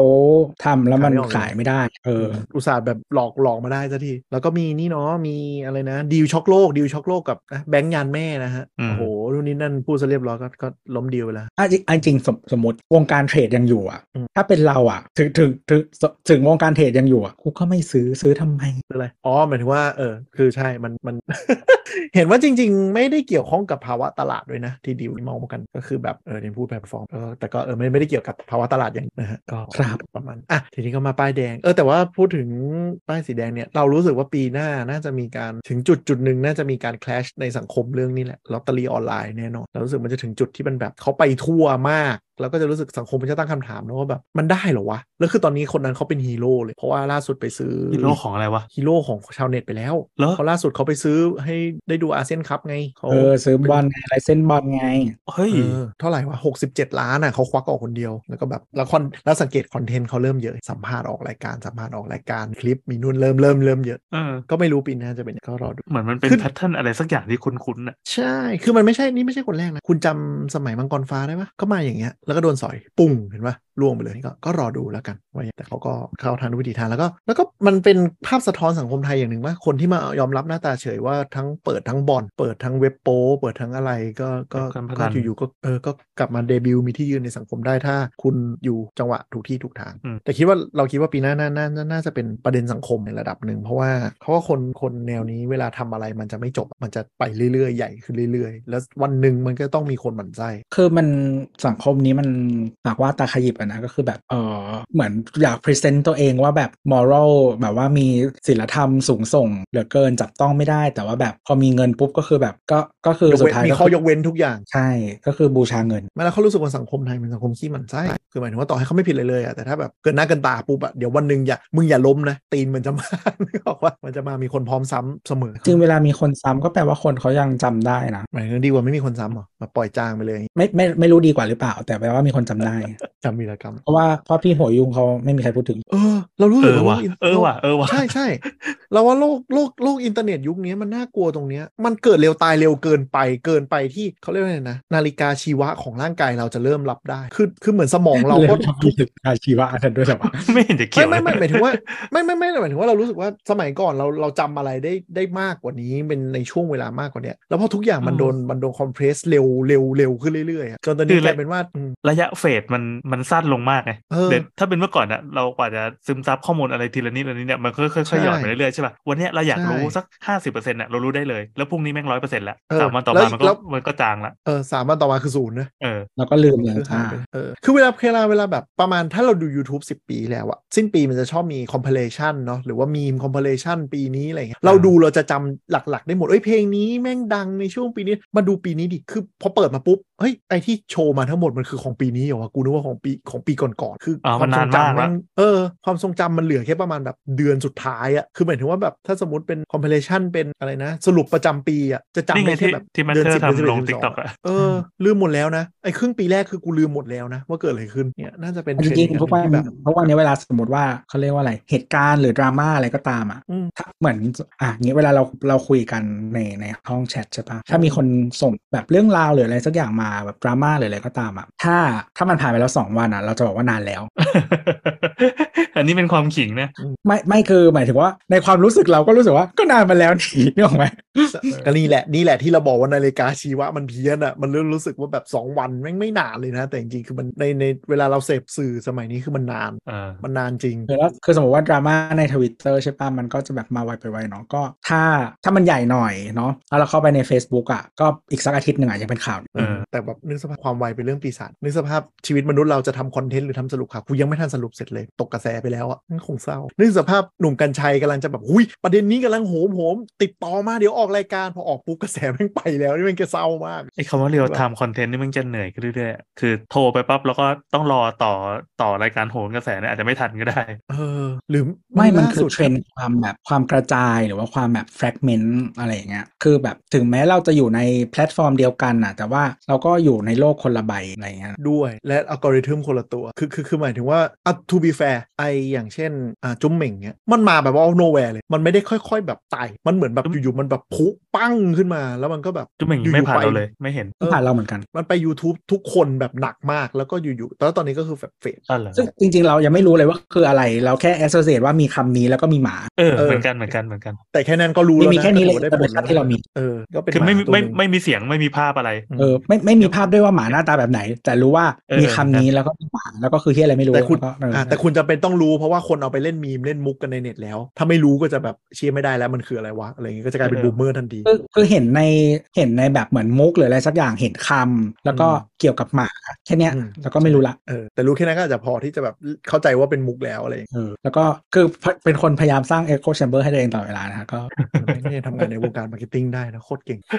เออคือแบบเวลาอยู่ใน YouTube ใช่ไหมถ้ามีช่องที่ไม่อยากดูหรือว่าช่องคนไทยอะไรเงี้ยเวลาเจอก็ต้องไปกดกดไอ้ Don't Like This คือทำท่าทำท่าคือกดด้วยทีวีก็คือ do not recommend do not recommend do not recommend อย่างนั้นอะสุดยอดโคตรขยันเลย เพื่อเพื่อให้แบบ AI มัน feed แบบสะอาดที่สุด แล้วก็ไอ้ที่มันจะมีความคิดป่าว่าแบบไม่กูต้องเอาให้มึงดูให้ได้เพราะอันนี้มันฮิตมากเลยนะดูสิดู คือเมื่อก่อนนะมันจะเดี๋ยวนี้มันจะมี section หนึ่งที่เป็นเหมือนแบบ news หรือที่อะไรสักอย่างอะใน YouTube อะซึ่งเมื่อก่อนมันไม่มีเว้ยแล้วก็เราอะก็เซตในในโปรไฟล์ YouTube เราอะให้อยู่อเมริกาเว้ยอืมเพื่อจะได้ไม่ต้อง recommendข่าวไทยมาอ่าอ่าอ่าเพราะกูไม่อยากเซตดู region set region ใช่ แล้วก็แบบคือทุกวันเนี่ยก็แต่ว่าทุกทุกวันอี news นะก็ยังอยู่ แต่ว่าเนื่องจากเรา curate feed ไว้ดีประมาณหนึ่งก็จะมีแบบข่าวต่างประเทศเยอะที่ไม่ใช่ของไทย แต่ว่ามีข่าวไทยด้วยหนีไม่พ้นแล้วก็มีแบบดวงประจำวันที่ ทีเงี้ยเอาอะไรวะเออทีเงี้ยเอา ไม่ไม่คือไม่ได้ไม่เคยดูแต่ว่าหมายถึงว่าเนี่ยที่เพื่อนเลื่อนดูเนี่ยเลยว่ามันมีที่อะไรขึ้นมาบ้างดวงประจำวันที่แล้วก็มีข่าวอะไรเอาจริงๆแล้วอไม่อเดีไม่ยนเข้ารใจอบความตัวย้อนแย้งคุณนั่นแหละไม่เข้าใจเลยออเดียนคนรอบตัวคุณนั่นแหละเออแต่แบบอย่าง YouTube อะหลังๆอะคอนเทนต์แนวสรุปก็โตมากเลยทุกช่องเลย สรุปหนังสรุปประเด็นสรุปอะไรเงี้ยโอ้โตมากเหมือนเราเรารู้คืสึกอว่าเมื่จอริงก่อนๆคอนอืมมันฝรั่งมันจะมีแบบเออแล้วก็เดี๋ยวนี้ตอนหลังคนไทยก็มีก็มือเหมือนกันก็คือแบบฝรั่งมันจะมีไอ้นี่เว้ยที่เมื่อก่อนก็เคยดูแต่เดี๋ยวนี้ไม่ได้ดูแล้วก็แบบทีสปิลอะฮะสปิลทีอะไรประมาณเนี้ยยังไงไม่รู้จักอะก็คือ tea อะ tea ภาษาอังกฤษที่แปลว่าชาเนี่ยอ่ามันแปลว่าเรื่องเมาส์อ๋ออ๋อ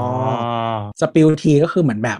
เมาส์ให้ฟังหน่อยอะไรอย่างเงี้ยเขาก็จะเอาเหมือนแบบก็สิบดารามาสรุปอ่าอ๋อเอรายอการก็มดคือเหมือนดำที่ไทยนั่นแหละเอออะไรอย่างนั้นน่ะแนวนั้นน่ะแนวนั้นน่ะซึ่งมันมีอินฟลูเอนเซอร์แบบใน YouTube จำนวนมากฝรั่งที่ดังด้วยวิธีการนี้อืมอืมแล้วก็แบบทำพอดังขึ้นเรื่อยๆคิกก็ bait clickbait อาจจะหน่ผัยนตัวใช่ใช่อาจจะผันตัวไปทำอย่างอื่น เช่นเป็น beauty blogger หรืออะไร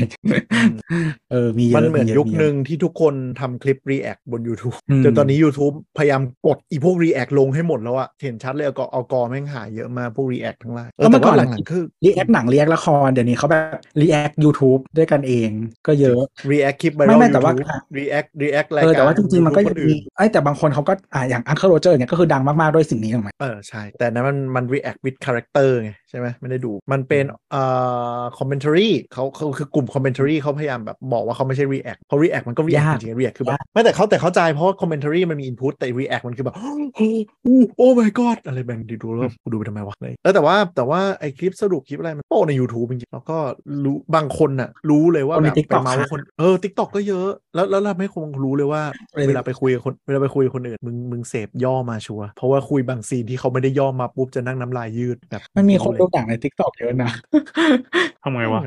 มีคนดูเยอะมากจริงๆดูหนังใน t ิ k t o k อะที่มันจะตัดแล้วก็มีเล่ามีอะไรใช่ไหมสมมติแบบอ่าอืมหนังสมมติหนังชั่วโมงครึ่งก็คือแบบแต่ว่าตัดมาเป็นแปดคลิปอะใช่อ๋อหนังเต็มปะไม่เต็มใช่ไหมไม่แปดคลิปมันจะมาเต็มเออนาทีมันได้แค่ไม่กี่นาที t ิ k t o k คือดูเพื่อให้รู้เรื่องแล้วเหมือนสามารถแบบเราตาม pop culture ได้อะไรเงี้ยแล้วกลายเป็นว่าแบบคนยุคนี้มองว่าการการรู้ทัน pop culture เป็นสิ่งจำเป็นในการเข้าสังคมอะไรอย่างนี้มั้งก็เลยเป็นคนยุคก่อนก็เป็นเทรนด์ที่รู้สึว่ามันมีแล้วแค่ละก็ครหลังข่าวไม่อะแต่ว่า t ิ k t o k มันเป็นแพลตฟอร์มที่เขาเรียกว่าอะไร ทั้งคนใช้และแพลตฟอร์มอะมันไม่แคร์เรื่องลิขสิทธิ์เว้ยเออเออเออเออเออ TikTok มันก็เลยแบบนี่มีแบบสิ่งรู้อะว่ามึงมีทูที่แบนได้เร็วมาก แต่มึงเอาไปใช้แค่แบบอะไรที่ค้าขายกับตัวเอง เพื่อเสี่ยงป้องกันโดนฟ้อง แต่เป็นอะไรถ้าเป็นคอนเทนต์ครีเอเตอร์ทำแล้วแบบเงินไม่ได้เข้าตัวเองก็คือปล่อยหลับตาเบลอหมดโปยังแบนช้าเลยแต่ถ้าคุณเปิดจริงๆของ affiliate หรือว่าโป๊แบนคุณเปิดคาร์ดแบนเร็วมากนะ ถ้าเป็นโปรแบบเปิดอัดคาร์ทิกตอกอะบินโคตรหรือเร็วหรือไลฟ์แล้วถ้าเอาแบบแล้วถ้า static อะปิดเลยนะจ๊ะเออ static แอบเปิดทิ้งไว้กิน airtime หรือว่ามีคำหยาบหรือว่าเผลอหยิบอะไรที่ไม่เหมาะสมเข้ามา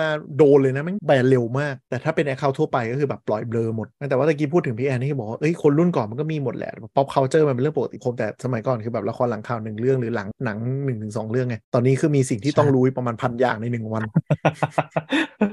ติที่ไหนโอ้แล้วแป๊บแป๊บก็าคือเมื่อก่อนแล้วแบบป๊อปคุณกับป๊อปเราป๊อปเดียวกันเดี๋ยวนี้แม่งมีกี่ป๊อปก็ไม่รู้ใช่เออมีหลาย circle มีหลายแล้วแล้วแล้วมันจะมีแบบแต่ละคนจะมี pop culture ในวงใช่ไหมที่เสพเสพดนตรีเสพนู่นนนะแต่มันจะต้องมี breaking news บางทีแบบอุ้ยฉันกำลังเสพอันนี้กำลังมา breaking news มาปังที่เรื่องใหญ่ทุกคนอะไรเงี้ยทุกคนแบบทิ้งข่าวแตงขโมองเดิมอะอะทุกคนมันจะโดนทิ้งอะไรเงี้ยอ่ากบทิ้งทุกอย่างไปเลยแล้วใครทำ marketing ยุคนี้ก็คือแบบ นอกจากคุณจะทำคอนเทนต์ดีไม่ดีแล้ว คุณต้องดวงดีอีกด้วย เออจำได้ว่าตอนแตงโมมันมีอะไรสักอย่างที่เป็นประเด็นทางสังคมที่ที่กำลังจะต้องจับตารัฐบาลนั่นนั่นเออเกี่ยวกับการเมืองนี่แหละแต่แบบหายเลยอะหายแล้วไม่กลับมาอีกเลยอะทหารเกณฑ์ถึงขั้นมีคนเอามาพูดว่าแบบเชื่อมโยงว่าแบบเป็นแผนการ เออเออเออแบบโอ๊ยจ้ะจะเป็นไปได้ขนาดนั้น มีตอนนั้นมีอะไรนะเรื่อง วิกฤตพลังงานหรืออะไรสักอย่างเรื่องเรื่องรัฐบาลนี่ไงคุณยังจำไม่ได้เลยผ่านมาจริงๆได้แต่ใช่เนี่ยเนี่ยเนี่ยมันน่ากูเดี๋ยวนะข่าวแตงโมเดือนไหนเจ็ดมีนาเนี่ยต้นปีคือกูลืมไปแล้วนะนึกว่าแบบเป็นของปีที่แล้วอะไรอย่างงี้ไปแล้วนะครับน่ากลัวก็ปีหน้าจะหนักกว่านี้อีกเพราะว่าอะไร เพราะว่ามันพ้นโควิดมาแล้ว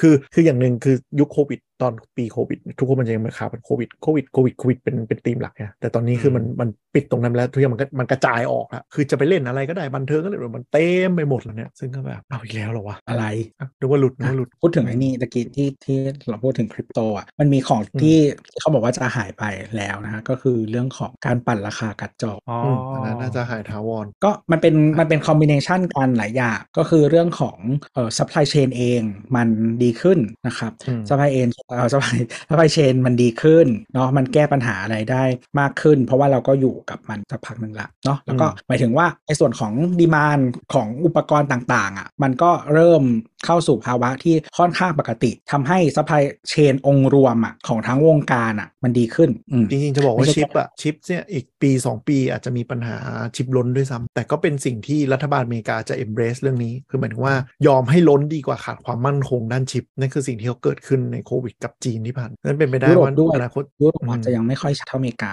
เออแต่ว่าก็ก็เหมือนเหมือนเหมือนเวย์มันชัดเจนอะว่า over supply แล้วราคาร่วงก็ยอมเพื่อจะได้มีความมั่นคงด้านด้านการมีชิปใช้มากกว่านี้แล้วก็เออตัว เขาเรียกว่าอะไร เออนั่นแหละด้วยด้วยด้วยกับประกอบว่าดีมานโดยตรงของกลุ่มอืมเอ่อคริปโต หรือว่าพวกเหมืองต่างๆเนี่ยมันถล่มทลายสูญหายกันไปนะครับ ก็จะทำให้ตัวราคามันกลับลงมาอยู่ในภาวะใกล้เคียงภาวะปกติ แต่จะไม่ทุไม่ถูกอยู่ดีมอะไรแบบนี้ แต่ว่ามันมันถามว่าเอ้ยมีคนบอกอย่างที่เราพูดไปว่าเอ้ยเดี๋ยว cycle คริปโตถ้ามันบูมกลับมามันจะกลับมาไหมถ้าถามเรามันไม่น่าเยอะเท่าเดิมแล้วเพราะว่าตัว main ที่ใช้การ์ดจอหลักคือ Ethereum ที่เป็นตัวขุดเนี่ยเขา头เปลี่ยนระบบไปแล้ว จากที่ต้องใช้การ์ดจอขุดเขาเปลี่ยนมาเป็นใช้ระบบ stake แล้วเหมือนเราเคยเล่าไปนะ ETH อืมเคย2.0เล่าใช้การ stake เออเพราะฉะนั้น demand การ์ดจอจำนวนมหาศาลมันก็หายไปเลยหายแบบถาทีวนี้รการขุดมันไม่ค่อยคุ้มแล้วแหละมันคุ้มยากมากวิกฤตพลังงานด้วยๆยกเว้นคุณยกเว้นคุณคุณอยู่อยู่แล้ว แล้วคุณมีสเกลอะมันถึงพอได้ ก็จะเป็นบิตคอยน์เพราะบิตคอยน์ก็ยังขุดได้แล้วก็อันแต่อันนั้นอะเขาต้องมีเครื่องดีไซน์โดยเฉพาะมันไม่ได้ใช้การ์ดจอได้เหมือนกัน ไม่ได้ใช้จำนวนผลกันเออมันเป็น cryptographic ของเขาโดยเฉพาะมันก็จะไม่กระทบกันอืมนั่นแหละแล้วก็เออแต่ว่าถามว่าราคามันส่วนตัวคิดว่าราคามันก็คงถูกลงแต่ไม่ได้ไม่ได้ถูกมากๆ เพราะว่าตอนนี้มันยังเป็นตลาดที่มีผู้นำตลาดชัดเจน คนอื่นยังแข่งไม่ค่อคืยอได้ คือตัวใหม่อ่าราคาไม่ได้ลงมาก ตัวซีรีส์อ่า GeForce ซีรีส์40นะฮะที่มึงที่มึงขาย ราคาไม่ลงมาก แต่กลายเป็นว่าบริษัทแม่วิวิตกเอ่ออยู่เพราะว่าขายไม่ออก เนื่องจากตอนเหมืองแตกอะซีรีส์ปี 20 กับ 30นะมันทะลักตลาด คนก็เลยแบบราคามีสองกัน ตกตกรุ่น1ปี แต่ถูกเป็นขี้กลัววันนั้นก็ได้วะอะไรอย่างเงี้ยอืมอืมแล้วไม่บอกแล้วคือคือสมมติว่าแบบจ่ายราคาหลายเท่าแต่ performance บวกแบบ 20%อะมันไม่คุ้มอยู่แล้วใช่คือมันมัน20มันมันล้นตลาดมากตัวเก่าที่เหมืองแตกมันแบบมันถูกเป็นขี้เลยอะคือบางบางอันคือราคาแบบอย่างนี้ในบางที่นี่ราคาหารแบบห้าเท่าอะจากราคาที่เคยขาย แต่ช่วงพีก็คือแพงมาเป็นสิบเท่าเลยนะ ช่วงช่วงที่ขาดหนักๆแต่ตอนนี้คือจากราคาจากราคาที่อย่างสองอันนี้อันนี้ไม่ชัวร์นะฮะสามศูนย์เจ็ดศูนย์เนี่ยมันจะอยู่ประมาณหมื่นหมื่นปลายๆอะเห็นมือสองบางทีต่ำเก้าพันก็มีในเมืองไทยนะ แต่ถ้าเป็นประเทศที่แห่ขุดอย่างเช่นจีนหรืออะไรเงี้ยแม่งถูกกว่านั้นอีกตอนนี้เมืองแตกนั่นแหละครับก็อันนี้มันก็จะไอ้นี่แล้วก็เออเรื่องชิปอะพออเมริกามันนี่ก็จะมีมีแบรนด์เพิ่มเรื่อยอืมๆแล้วก็ทางเอ่อบริษัทอังกฤษอย่าง ARM เองเนี่ยเขาก็เหมือนตอนนี้แบบเซลฟ์เซนเซอร์ด้วยการแบบพยายามไม่ license ให้บริษัทจีนอะไม่ต้องรอศาลสั่งแล้วจ้าว่าแบบเข้าข่ายการแบนของอเมริกาไหมเข้าข่ายการแบนของ UK ไหมไม่เป็นไรกูไม่ขายเลยแล้วกันตัดปัญหา ไม่งั้นแม่งวุ่นวาย เพราะว่าถ้าโดน audit โดนตรวจสอบขึ้นมาก็ปวดหัวกันหมดอ่านั่นแหละ ทีนี้เออมันก็เลยมีอีกอันหนึ่งขึ้นมาที่บริษัทจีนจำนวนมากนะครับเข้าไปเอ่ออยู่ในเขาเรียกว่าอะไร น่าจะเป็นการลงทุนแล้วก็เข้าไปร่วมมันมีมันมี Open เอ่อ Open สแตนเขาเรียกว่าอะไร Open Architecture อีกอันหนึ่งที่คล้ายๆกัน ชื่อ RISC V หรือหรืออ่านว่า RISC V วะเออนั่นแหละ อ๋อ R I S C ขีด V ก็มันเป็นเหมือนก็คล้ายๆ ARM แหละเอาเอาง่ายๆอะคล้ายๆ ARM ประมาณนั้น แต่ว่าเป็นแบบเอ่อ open กว่านะไม่ได้เป็นเจ้าของ ไม่ได้มีบริษัทหนึ่งก็ทำมาเป็นเจ้าของแล้ว license ต่อก็คือมันเป็นแบบเออก็บริษัทจีนก็ผู้อาจผู้จะกันผู้คิดค้นคือก็มาจาก UC Berkeley ใช่ UC ก็มาจากอเม Berkeley ริกาเออเพียงแต่ว่ามันมัน open ไงเพราะฉะนั้นเนี่ยจีนก็ไปปุ้ยปุ้ยยำได้เต็มที่ประมาณคือนั้นอาก็มันเป็นของเอกชนมันไม่ได้เป็น structure อ่ามันไม่ได้เป็น blueprint ที่ทำเป็น Open Source อะพูดง่ายใช่แต่มันมีความ open ก็คือ license ให้เกือบทุกคนประมาณนั้น มันไม่เหมือน Intel ที่แบบ license ให้สองเจ้าอะอืมนั่นแหละๆปีหน้าปีเทรนด์ปีนี้ที่ที่เดาปีหน้ายากเดายากไหม ไม่รู้ใช้คำว่าไม่รู้เหมือนกันจะไปไหนนะครับก็คือเราเคยพูดอวยไว้นิดหนึ่งก็คือเทรนด์อ่า VR เนาะ VR เนี่ยช่วงประมาณต้นปีที่ผ่านมาเนี่ยดูสดใสนะโอ้เฟซบุ๊กเมตาเปลี่ยนบริษัทดึงเมตาเวิร์สต้องเกิดนู่นนี่นั่น ตอนนี้ดูท่านทรงเละเป็นขี้แล้วก็เออจริง ๆ มันมีคนวิเคราะห์ไว้อย่างนี้ว่ามาร์กเองอะเขาก็ไม่ใช่ไม่รู้หรอกว่าเออมันอะไรได้ไม่ได้ขนาดไหนยังไงแล้ว ก็ไม่ใช่ไม่รู้ด้วยว่ามันยังไม่ popular หรืออะไรแบบอืนี้ อืมแต่ว่าการ การดันสุดตัวของของทั้งของของตัวเขาเองนะในฐานะคนที่กลุ่มบริษัทอยู่อะมันคือ vision อย่างหนึ่งดีกว่า เพราะว่าประมาณว่าแบบไม่มีอะไรชัดเจนแล้วก็หากินกับของเดิมไปเรื่อยๆว่างั้นใช่เพราะว่าโดน Apple บีบไข่อ๋อ เรื่องห้าม track มือถือใช่ เพราะว่าคือเขารู้แล้วว่าเขาเรียนรู้แล้วว่า เขาจะมีกี่แพลตฟอร์มก็ตามที่เขาถืออยู่ในที่เขาถืออยู่ในมืออะ เออสุดท้ายแล้วก็มีคนมาเขาเรียกว่าอะไร ขัดขวาง ขัดขวางอืมเขาได้อยู่ก็คือรู้ Apple สึกว่าคือมันรู้สึกว่าตัวแปรมันเขาไม่ได้ควบคุมทั้งหมดทั้งกระดาน ใช่ฮาร์ดแวร์หรือ device เนี่ยมันโดนมันโดนบล็อกอีกเลเวลหนึ่งใช่แต่ Metaverse เนี่ยคือเขาไปทั้งฮาร์ดแวร์และซอฟต์แวร์แล้วและแพลตฟอร์มทั้งหมดมันบิวออกมาอืมด้วยกันฉะนั้นอืมถ้าสิ่งนี้มันปีหน้าอาจจะไม่เกิดปี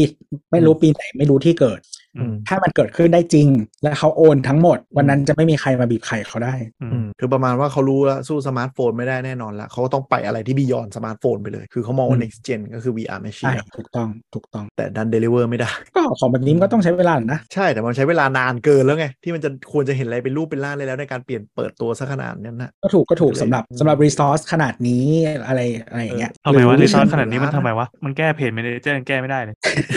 บักเยอะชิบหายพี่แอนได้ใช้ไอ้นี่ยังใหม่ยังอัปเดตได้เพจเออเห็นมีคนบอกว่าได้อันใหม่แล้วคือใหม่ใหม่จริงๆใช่ไหมใหม่ของสัปดาห์นี้เลยอะไรอย่างงี้ป่ะเข้าไปเพจสามโพลเรดิโอก็ได้ครับหมายถึงหมายถึงแอปเหรอหลังบ้านหรือว่า new page หรือไงวะใช่บ้านแอปคือ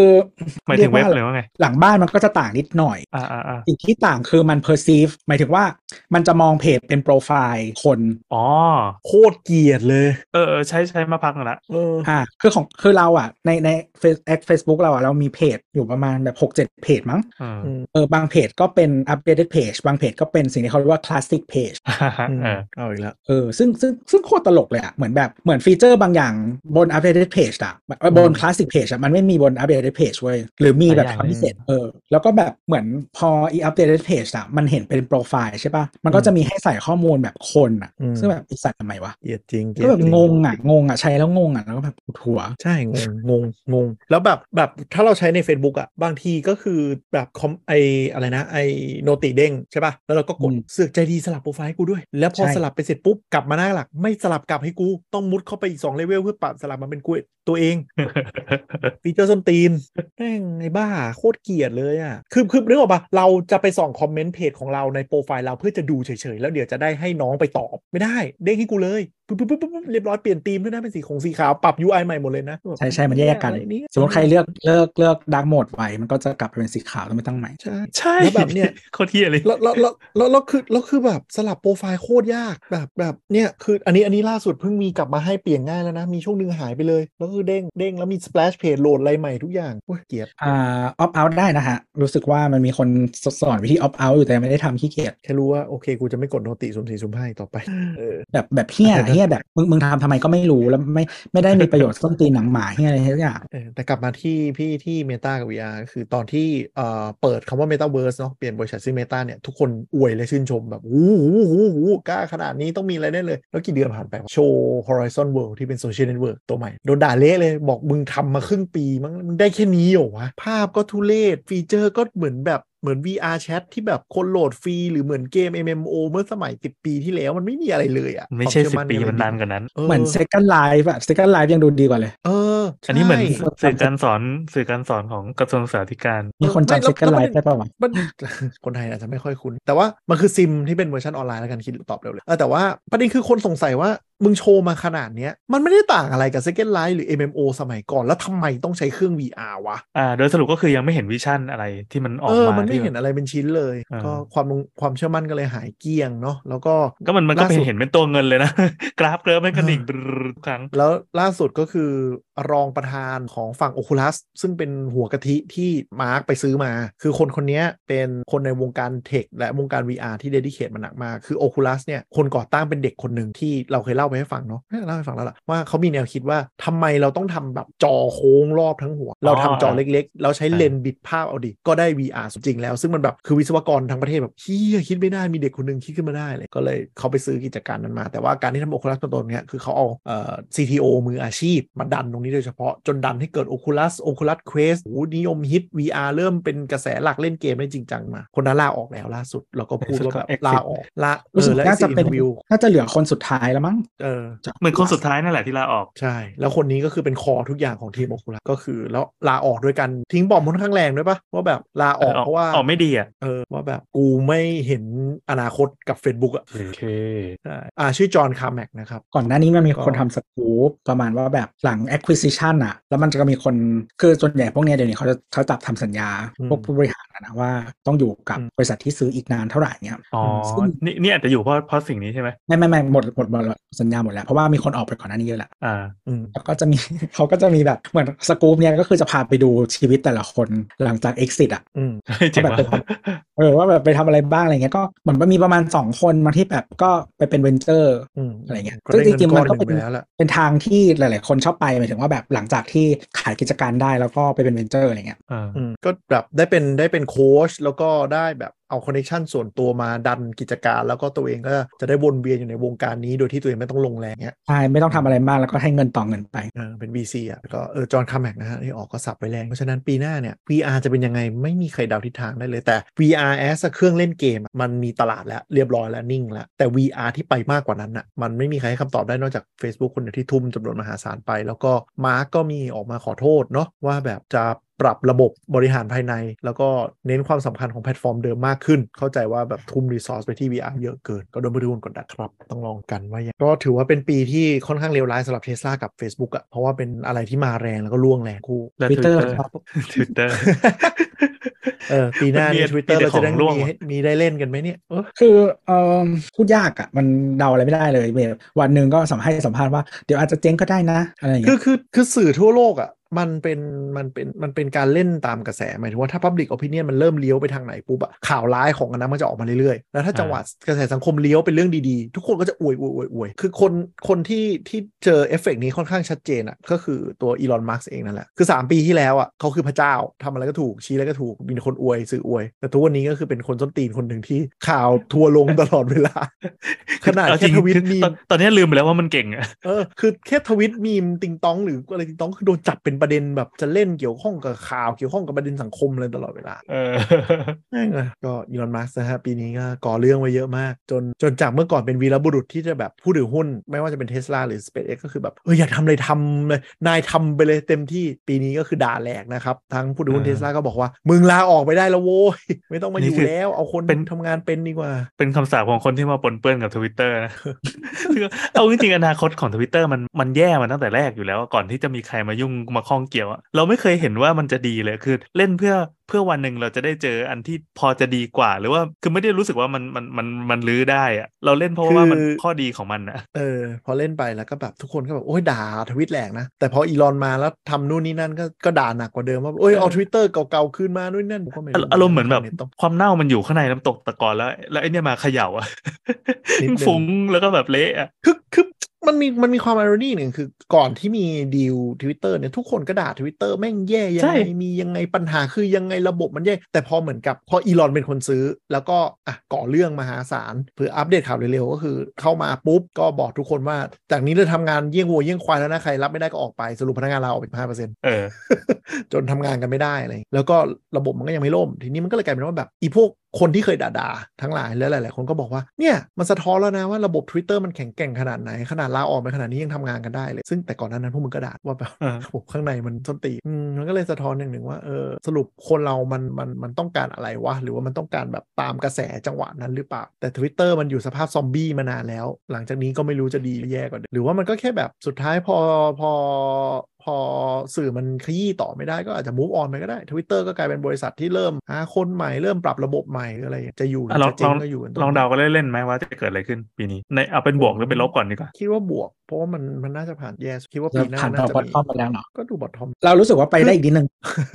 อยู่ที่อยู่ที่อยู่ที่อีลอนมันจะทำอะไรถ้าหาไม่ไม่เรื่องคือ คือเขาอะเขาเรียกว่าอะไร ไม่เกี่ยวกับเก่งไม่เก่งความความเก่งมีหลายแบบอืมอืมอ่าสามารถวางไว้ได้หลายที่เนาะอืมอืมเออเขาเรียกว่าอะไร คือแต่ว่าเขาความเก่งของเขาแล้วก็สูตรที่เขาทำมันอาจจะไม่เหมาะกับที่นี่อะไรอย่างเงี้ยเป็นไม่ได้สูง คือถ้าเขาเข้าไปตั้งแต่ตั้งไข่แล้วเขาสร้างวัฒนธรรมองค์กรแต่แรกอะ่ะมันอาจจะไม่มีปัญหาแต่อันนี้มันคือวัฒนธรรมองค์กรที่ตรงข้ามกับเขาสุดกู่แล้วเข้ามา แตะตรงเนี้ยมันก็เลยชิบหาย ส่วนหนึ่งแล้วก็อย่างเรื่อง Product เองอะอันนี้คือในองค์กรอย่างเรื่อง Product อืมเองเขา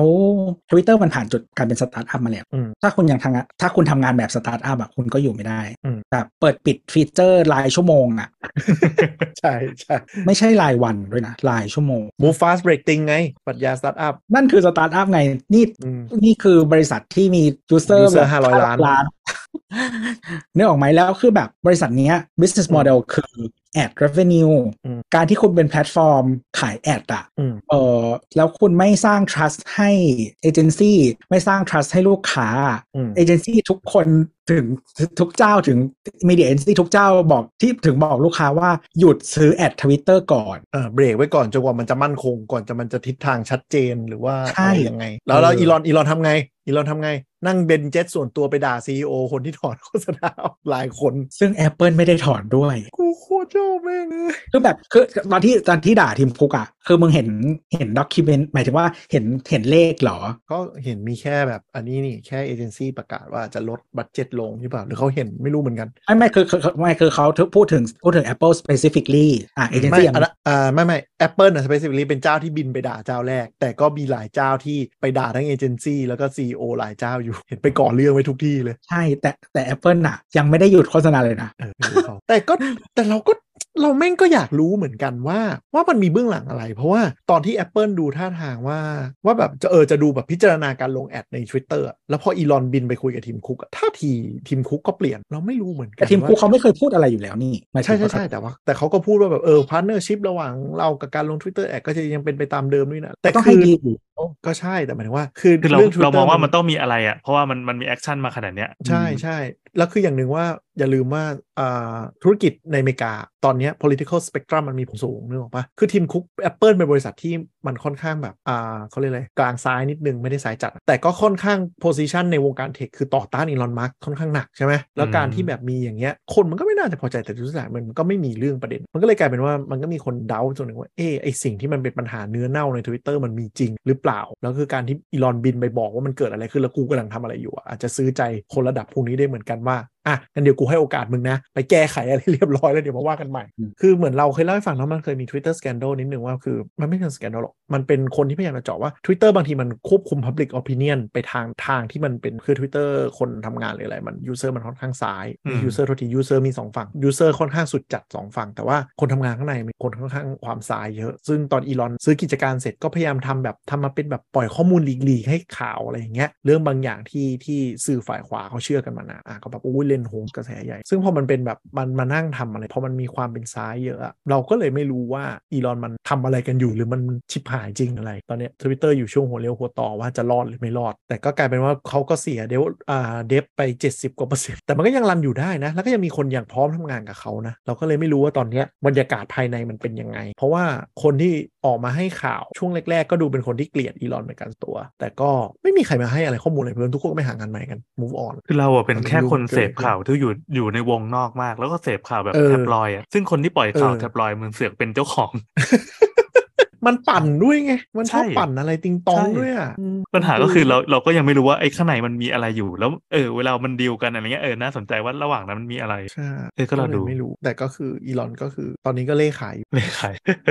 อาจจะไปขาย Apple ก็ได้ เออขายขายเอ่อทวิตเตอร์อยู่ว่าแบบเออจะมีใครสนใจมาเป็นผู้ถือหุ้นร่วมกันไหมอย่างเงี้ยนี่ไงก็ได้ข่าวว่าไปเลยขาย แล้วก็เพิ่งขายหุ้นเทสลาเพิ่มครับเขาได้หุ้นยิ่งตกลงมาอีก ขายหุ้นอืมเทสลาเขาก็เดากันว่าน่าจะเอาเงินมาโปะค่าดอกเบี้ยที่ไปกู้ซื้อทวิตเตอร์นี่แหละ แล้วอีลอนก็ประกาศชัดเจนว่า หลังจากนี้ไม่เป็นการขายหุ้นเทสลาอีกแล้วนะจ๊ะอย่างน้อย 2 ปี แต่จากประสบการณ์ที่อีลอนพูดก็คือพูดงี้มันก็ไม่เคยทำตามที่มันพูด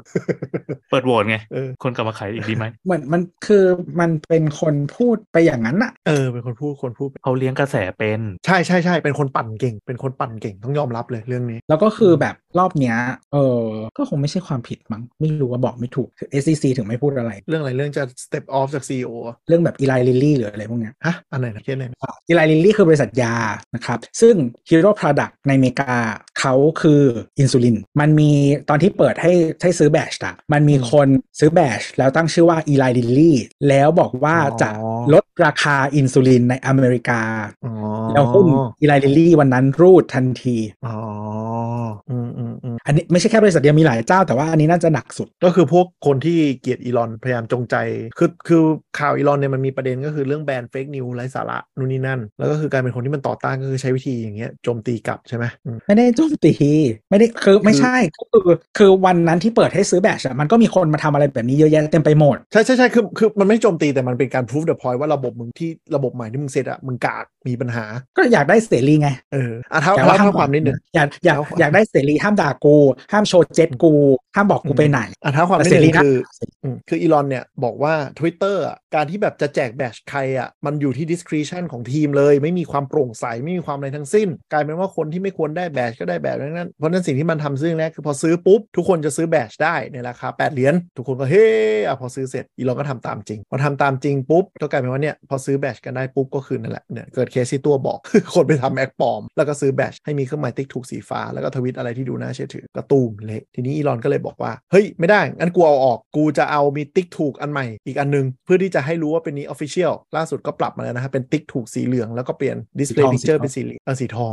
เพิ่มแล้วสีก็ไปเป็นเรื่อยตอนแรกมันเป็นสีเหลืแต่องสีเว้ยนี่แล้วมันสามสีแล้วคือตอนแรกมันเป็นสีเหลืองแล้วมันดูไม่สีเทาแกรนอะไรพอเงี้ยมันก็มันก็เลยเปลี่ยนไปเป็นสีทองทองๆแบบเป็นเงาเหรียญทองอะอ่าแล้วก็เปลี่ยนอวตารเป็นสี่เหลี่ยมจะได้รู้ว่านี่แค่ๆที่ไปลายเครื่องหมายถูกแบบเก็บเส้นไม่เนียบอะเออถ้าซูมถ้าซูมดูเยอะจะเห็นว่าเพี้ยนใช่แล้วคนก็เลยด่ารีบไหนมึงบอกว่ารีบเสรีดีไซเนอร์ก็เล่นคือคือแล้วเราก็บอกในในมึงบอกว่าระบบเสรี ระบบของมึงก็กลับไปเป็นเหมือนเดิมปะวะแล้วก็มีข่าวหนึ่งก็คืออ่ามันจะมีทวิตเตอร์อันหนึ่งชื่อว่าเอ่อ ElonJet ก็คือเวลาเครื่องบินของอีลอนบินไปไหนมันจะ auto เด้งเลยว่าแบบอีลอนบินไปไหนอีลอนบินไปไหนอ่านนางก็เลยแบนแล้วก็บอกว่าการเปิดเผยข้อมูลส่วนบุคคล real-time เนี่ยมันเป็นการเปิดเผยข้อมูลส่วนบุคคลซึ่งมันอันตรายเราต้องแบนเพื่อปกป้องคนอื่น แล้วกลุ่มที่ต่อต้านก็แบบโชว์ข่าวเยอะแยะเลยอะทำไมมึงไม่แบนบ้างมึงงั้นแบนนี้ด้วยดิมึงแบนนี้ด้วยเดี๋ยวและข่าวรายงานว่า ดาราไปขับรถไปนู่นไปนี่แบนดิแบนดิแบนท้ายนั้นก็เลยแบบเออกูไม่แบนแล้วเพราะกูแบนไม่ไหว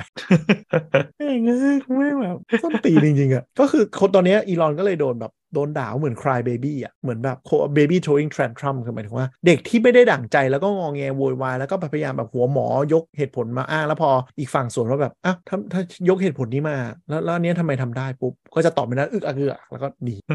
คือนางเปิด space เพื่อมาตอบคำถามแล้วก็ตอบไม่ได้แล้วก็หนีตอนเนี้ยคือเหมือนโอเควันที่เขาเป็นยูเซอร์คนหนึ่งที่ชื่นชอบ Twitter เนี่ยนะเออเขาพูดอะไรก็ได้อะใช่หรือแบบถึงแม้ว่าสิ่งที่เขาพูดมันอาจจะมีเขาเรียกว่าอะไรมีช่องโหว่หรือมีอะไรอย่างเงี้ยอืมมันมันก็แค่นั้นอืมเออ แต่ว่าพออยู่ใน position of power นะหมายถึงว่าแบบกูเป็นเจ้าของเวลามีคนไงบอกว่า มึงอะมึงลองมาทำเองสิเดี๋ยวกูมาทำแล้วคือทำเฮียอะไรไม่ได้ดิ คคือด้วยด้วยอยู่ในตำแหน่งที่ต้องรับผิดชอบโดยตรงอะมึงจะบอกว่าไม่ทำไม่ได้แล้วตไม่ตอบคำถามไม่ได้ไงมันก็เลยยิ่งแย่ไปกันอ๋อแต่เคสอีไลลิลลี่ก็คือ คือสุดท้ายคือหุ้นร่วงใช่ไหมแล้วก็ไม่รู้จะโดนโดนฟ้แต่องก็ปะคือไม่ไม่เหมือนไม่ฟ้องนะ แต่คืออมคือ sentiment ของคนอะขอโทษ sentiment ของคนอะมันคือเกลียดอีไลลิลลี่อยู่แล้วเออเออเออเนึกนึกออกไหมคือแบบอืมขายอินซูลินแพงสัสสัสๆอืมคืออเมริกาเป็นประเทศที่ยาแพงกว่าประเทศอื่นมากอยู่แล้วมากขายอินร้อยซูลินเป็นร้อยเท่าแพงนะมากแล้วก็แบบเออคนทั้งประเทศถ้าจะเป็นเบาหวานกันหมดอยู่แล้วเนาะทุกคนต้องใช้นะเออแต่ก็เพราะฉะนั้นอะ sentiment ที่มีต่อบริษัทอะมันก็เป็นแบบสมน้ำหน้ามึงเอออะไรอย่างทั้งเงี้ยทั้งที่ทั้งทั้งที่พิสูจประเด็นว่ามันเป็นปัญหานะแต่ทุกคนก็คือสมน้ำหน้าเพราะผมรับเป็นที่ตั้งไม่ได้ไม่ได้เอาประเด็นเป็นที่ตั้ง ก็คือแล้วแต่พูดประเด็นไหนแต่ว่าสมมติถ้าถามถ้าถามเราอะหมายถึงว่าโอเค เรื่องนี้มันก็พูฟเรื่องนั้นก็คือพอยหนึ่งแต่ว่าตัวอีไลลิลี่เองอะมันก็เป็นบริษัทที่ทุกคนเกลียดอยู่แล้วไงอืมเข้าใจ ตอนนี้ก็ก็อีลอนมัสก์กลายเป็นคนที่ทุกคนเกลียดอยู่เลยซึ่งมันกระทบหนักมาก ก็คือเขากระทบตั้งแต่ยันเทสลาคือหมายถึงว่าหุ้นเทสลาคตกส่วนหนึ่งเพราะทวิตเตอร์ใช่ ว่าพูดถึงคุณเทสลาก็ไม่พอใจว่าแบบเอ้ยมึงไปยุ่งกับทวิตเตอร์เยอะเกินแล้วมันกระทบมาถึงกูเนี่ย แล้วก็มันเหมือนกับไม่รู้จำนวนที่แท้จริง แต่ว่าอย่างรัฐที่ค่อนข้างซ้ายค่อนข้างซ้ายอย่างแคลิฟอร์เนียเนี่ยเออทางนั้นที่เทสลามันเกิดที่แคลิฟอร์เนียนะคนยกเลิกออเดอร์เทสลาเยอะมากเยอะระดับหนึ่งเลยอะเพราะว่ารู้สึกว่าแบบขับรถแล้วกูอายที่จะต้องมานั่งตอบคำถามอีอีพวกขับรถขับรถอีลอนอะไรมันมีเหมือนแบบในโซเชียลแบบพวกอินฟลูเอนเซอร์บางคนที่เขาออกมาแบบ ชวนกันขายรถทิ้งขายรถทิ้ง แล้วก็แบบหยุดสนับสนุนเทสลาทุกทางพออีลอนมัสก์ใช่เพราะว่ามันคือกลุ่มซ้ายจัดอ่ากลุ่มค่อนข้างไม่จริง ๆ ตอนแรกเป็นกลุ่มซ้ายจัด แต่ตอนนี้ไม่ต้องซ้ายจัดแหละคือเป็นคนที่แบบแค่ซ้ายนิดหน่อยก็รับรับ พฤติกรรมนางไม่ได้คือเลิกเลิกสนับสนุนคือกลายเป็นว่าจากเทสลาจากรถ cool ๆตัวนี้กลายเป็นรถที่แบบ shame อะไรอย่างเงี้ยโอ้โหสงสารจริงน้องแต่นั่นก็คือคนที่แบบเขาเรียกว่าอยู่ใน political spectrum ดุนะคืออาอีก 95%ที่เหลือมันก็ไม่ได้มาอะไรหรอกอืมมันก็จะมีคนกลุ่มนี้แหละที่แบบฉันต้อง action เพื่อโชว์อะไรบางอย่างไป แต่มันก็กระทบกระทบในเชิงของ sentiment ของคือกลายเป็นว่าถ้ามันมีพลัง hype ตอนแรกมันขายรถง่ายไงแต่ตอนนี้พอพลัง hype มันหายไปปุ๊บมันก็ขายยากใช่ไหมก็กระทบก็กระทบใช่ครับแต่ว่ามันก็มีคนสังเกตว่าแบบอีลอนทำอย่างนี้เพื่อจะต้องการผลประโยชน์บางอย่างจากริพับลิกันหรือเปล่านู่นไม่รู้ก็รอดูกันไปว่าปีหน้าส่ง Twitter จะเป็น หรือว่าอาจจะเป็นนกฟ้าจมน้ำจริงๆก็ได้ เพราะว่าสถานะตอนเนี้ยก็มีคนในโปรแกรมเมอร์หลายคนวิพากษ์วิจารณ์ว่า ตอนนี้มันกลายเป็น time bomb แล้ว เพราะการที่วิศวกรมันออกไป 70กว่าเปอร์เซ็นต์แล้วถ้ามันเกิดเอ่อ major meltdown จริง ๆ มันไม่มีใครที่จะอยู่ตรงนั้นมานั่งแก้แล้วนะ มันอาจจะบึ้มแล้วบึ้มไปเลยก็ได้ อาจจะใช้เวลากู้ประมาณแบบจน user หายอะก็เป็นไปได้ ก็หวังมีว่าแบบเอออ่านอันหนึงอะไม่ไม่รู้จริงหรือเปล่าไม่ได้ veri- ไม่ได้ไป verify source แต่ว่าเหมือนประมาณว่าสั่งงานอะไรสักอย่างหนึ่งมา เรื่องเรื่องระบบระบบแบบเขาเรียกอะไรแอคเคาพนักงานอะไรประมาณเนี้ยแล้วก็ไล่กูออกแล้วกูก็เลยออกเลยยังไงนะหมายถึงว่าขอข้อมูลคือเหมือนแบบมันมีงานหนึ่งที่เขาว่าเป็นคนรับผิดชอบแล้วแบบเหมือนคนอื่นอะออกไปหมดแล้ว เหลือเขาที่ทำคนเดียวอืมแล้วเขาก็โดนสุดท้ายเขาก็โดนไล่ออกด้วยเขาก็เลยออกไปเลย ก็คือไม่มีใครอืมจัดการเรื่องระบบเอ่อ account ของพนักงานที่จะเข้าไปใช้เลยก็อ๋อออกไปใช่ใช่อ๋อเออมีวันหนึ่งมีวันหนึ่งก็คือตึกอยู่ๆตึกอันนี้ประมาณช่วงซื้อใหม่ๆประมาณสัปดาห์แรกก็คือตึก Twitter ก็คือปิดไปเลยเข้าไม่ได้ ต้องปิดไม่ให้คนเข้า เพราะเหตุผลก็คืออมคนที่ดูเรื่องคีย์การดพนักงานก็คือโดนไล่ออกทั้งแผงไปหมดแล้ว ก็เลยไม่มีใครมานั่งทำ access card แล้วก็เข้าตึกกันไม่ได้พอเข้าตึกกันไม่ได้ก็ไม่มีใครเป็นเคลียร์เขาที่แอดคนเพิ่มการ์ดเข้าไปได้อีลอนก็เลยตัดสินใจปิดตึกไปเลยแล้วเดี๋ยวแก้ให้เรียบร้อยแล้วค่อยเดี๋ยวเขามาตลกยี่ไม่จ่ายค่าเช่าด้วยเออไม่จ่ายค่าเช่าหลายๆอย่างซัพพลายเออร์ก็ไม่จ่ายแบบต้องมานั่งเคลียร์ทุกอย่างก็ไม่รู้คือนอกนอกจากอีลอนแบบทวิตกวนตีนปั่นอะไรไปเรื่อยเราก็ไม่ได้รับการชี้แจงอะไรว่าตอนนี้กำลังทำอะไร ก็เลยไม่รู้ว่ามันกำลังแก้ในไม่ทางที่สาดีมารถขึ้นหรือสร้าล่างความเชื่อมั่นอะไรใดๆได้ทั้งสิ้น เออ ก็อาจจะยังไฟท่วมอยู่ข้างใน แต่ก็ยังมีคน 30%ที่ยังแบบสู้ไปนะ ก็ไม่รู้ว่าเขาด้วยศรัทธาพลังอีลอน หรือว่ามองว่าเออชอบ Twitter ยุคนี้มากหรือเปล่านี่ก็ก็ไม่รู้ เพราะว่าคนระดับทำงาน Twitter มันน่าจะหางานไม่ยาก ก็เลยแต่ไม่รู้ว่าที่เหลืออยู่อยู่ยากเพราะศรัทธายากหรือว่าไม่ไม่มีใครเอา ยากเพราะว่าฟางอะมันเลิกจ้างกันหมดแล้ว เออใช่ใช่ใช่ใช่ตอนนี้เทคเพราะว่าฟางเล y o ออฟคือแบบ hiring freeze แล้วก็ lay off กันหมดทั้งทุกเป็นแสนทุกบริเลยษัเนทอะไปฟางเลยทั้งแผงเลยเออแต่ว่าไอ้ที่ลาออกกันเอง 70%อะไรพวกนั้นมันหางานใหม่ได้หมดเลยนะเออที่ออกมาทวิตอาจจะไม่หมดทุกคนอะแต่หมายถึงว่าออกมาทวิตก็แบบเออคนที่แบบวันนั้นที่แบบอีลอนบอกว่า ถ้ามึงไม่กดคลิกอันนี้ภายในห้าโมงเย็นทุกมึงก็จะโดนไล่ออกทุกคนเออกูออกชดเชยสามเดือนละห่างก็อืมไม่รู้เหมือนกันว่าจะเกิดอะไรขึ้นปีหน้าเดาทิศทางไม่ถูกเลย หรือสุดท้ายมันอาจจะมึนๆเตาๆแล้วก็เงียบหายไปเลย แล้วก็กลายเป็นบริษัทที่ไปต่อได้ของมันก็ได้เราว่ายังไม่นจจะตายหรอกสูญยแต่ว่าถามว่าส่วนตัวคิดว่า rock bottom นี่ยังลงได้อีกหน่อยอืมก็อยู่ที่เจ้าของแต่ก็มีข่าวลือว่าทางเทสลาจะปรับโครงสร้างว่าอีลอนสุดท้ายจะกลายเป็นแค่เนี้ยเป็น president เป็นแค่ผู้ถือหุ้น แล้วก็ดึง CEO สไตล์ทิมคุกอะเพราะว่าตอนนี้เทสลามันนิ่งนะถูกไหมมันเรื่องเป็นการบริหาร supply chain เรื่องอะไรละจะเอาคนที่ที่คล่องเรื่องเทคโนโลยี supply chain มานั่ง CEO แล้วก็ดูในการปรับซาก็อีลอนก็จะได้เป็นแบบแค่ Public Figure บ้าบออะไรไป ไปเป็นเจฟฟ์เบโซสอะพูดง่ายๆไม่ได้ยุ่งอะไรมากมายและแถลงวิชั่นด้วยนะแต่ก็เอาไว้ตัดริบบิ้นอืมตัดริบบิ้นแล้วก็เออเป็นแบบประชุมประจำปีเลยเอาเข้าจริงเราไม่เชื่อว่าจะเป็นอย่างนั้นนะไม่ได้ดูดูนิสัยมันดิเสือกไปทุกเรื่องไม่รอดหรอกเขาปล่อยไม่ได้หรอกแต่เขาบอกว่าจุดที่ทำให้อีลอนเขาเรียกว่าอะไรนะ จากจุดนั้นน่ะจากจุดจุดนั้นที่แล้วทำให้ชิบหายมาก็คือ ที่ไปเริ่มเปิดด่าด่านักดำน้ำหมูป่าที่มาไทยว่าเป็นเพโดฟาลแล้วก็ดันแพ้คดีอ๋อหลังจากนั้นก็คือดาวฮิวตั้งแต่ตอน เราเข้าใจว่าพอมันมีเคสนั้นปุ๊บอะสื่อเลยยิ่งจับตาด้านหลาย ๆ มากขึ้นแล้วพบคนว่าอีลอนมันเป็นคนปากส้นตีนคือ ถ้าใครตามทวิตเตอร์อีลอนมันเป็นคนปากส้นตีนตั้งแต่ไหนแต่ไรแต่ว่ากระแสมันดีสื่อมันก็ไม่ได้อยากมาเล่นประเด็นปะยังไม่แต่แม้พอรู้ว่าอ่าแต่พอรู้ว่าเล่นตรงนี้ได้ปุ๊บเราเป็นประเด็นปุ๊บหลังจากนั้นก็มาลุๆเลยกลายเป็นว่ายิ่งหนักขึ้นเรื่อยๆเราดูนะฮะบุรุษคนนี้ แต่ละเรารู้สึกอย่างหนึ่งว่าถ้าสตีฟจ็อบอยู่ในยุคเขาจะเหมือนอีลอนเออคือถ้าอ่านอ่าชีวประวัติสตีฟจ็อบอะ toxic ไม่ต่างจากอีลอนเลยเออเออบางอย่างเลวกว่าด้วยอืมแต่สตีฟจ็อบตายก่อนก็เลยตอนนั้นกลายเป็นแบบฮีโร่ที่ทุกคนจำแต่ถ้านิสัยทุกวันนี้ไม่ทำจำเดี๋ยวนะ คือฮีโร่ทุกคนจำแต่เด็กสมัยนี้ไม่มีใครรู้จักกันแล้ว เด็กสมัยนี้ยังไม่รู้จักเลดี้กาก้าเลยมากเศร้านี่เศร้ามันเร็วจริงๆอีลอนมัสก์ก็อาจจะโดนลืมไปมั้งกลายเป็นคนบ้าคนเลอะเทอะดูเนี่ยตอบไม่เป็นไรครับมีตังค์อยู่ไม่ไม่ลำบากหรอกเฮ้ยเขาเสียตำแหน่งอะไรนะรวยที่สุดในโลกไปให้อะไรนะอ่าหลุยหลุยใช่ไหม LVM อ่า LVMH ครับเบอร์นาร์ดอาร์โนลต์ก็อืมนั่นแหละ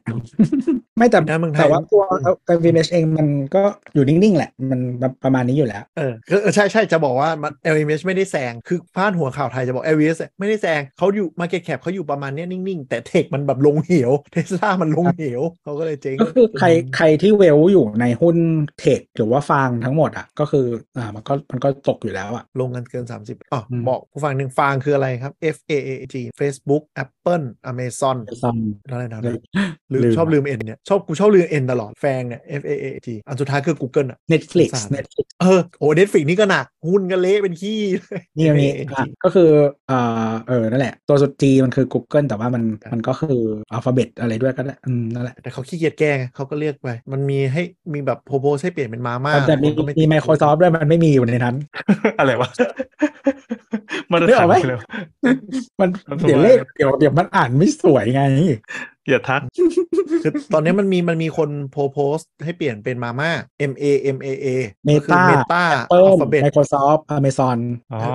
นั่นแหละต้อง อันนี้ฟิกปิวแล้วเหรอ Netflix บิลไปแล้วใช่เพราะ Netflix แม่งเละเทะแล้วเป็นบริษัทที่ดูชิบหายที่สุดตอนนี้คือ business Netflix model ที่จะแก้ใหม่ก็ไม่ชัด Netflix อะเป็นเจ้าเดียวที่ธุรกิจไม่ diversify แล้วก็ไม่มี business plan ที่จะแก้วิกฤตตอนนี้ที่ดูเป็นรูปธรรม คือตอนนี้เห็นล่าสุดจะไล่จะยกเลิก family plan อะไรอย่างเงี้ยก็เลยแบบ อันนั้นคือคอสเต็งมึงถ้ามึงยกเลิกนี่มึงมีโอกาสชิบหายเยอะอยู่มากเลยนะ คนก็เลยไม่ suspect กันอยู่มึงจะรอดนั่นแหละเขาไม่มีแล้วเขาไม่มีแน่นอน business อื่นไง Netflix อะแต่เขามีคือคื Wednesday อนะอะไรนะเขามี Wednesday นะ ล่าสุดกูวิกฤตเขาได้หน่อย ไม่เคยดูเออคือเหมือนคือเจ้าอื่นๆในในกลุ่ม Big Tech อะจะเห็นว่าธุรกิจมันค่อนข้างหลากหลายมากอืมๆนะเออ even Apple เองที่ดูจะดูแบบหน้าเดียวเนี่ยก็จริงๆก็ธุรกิจ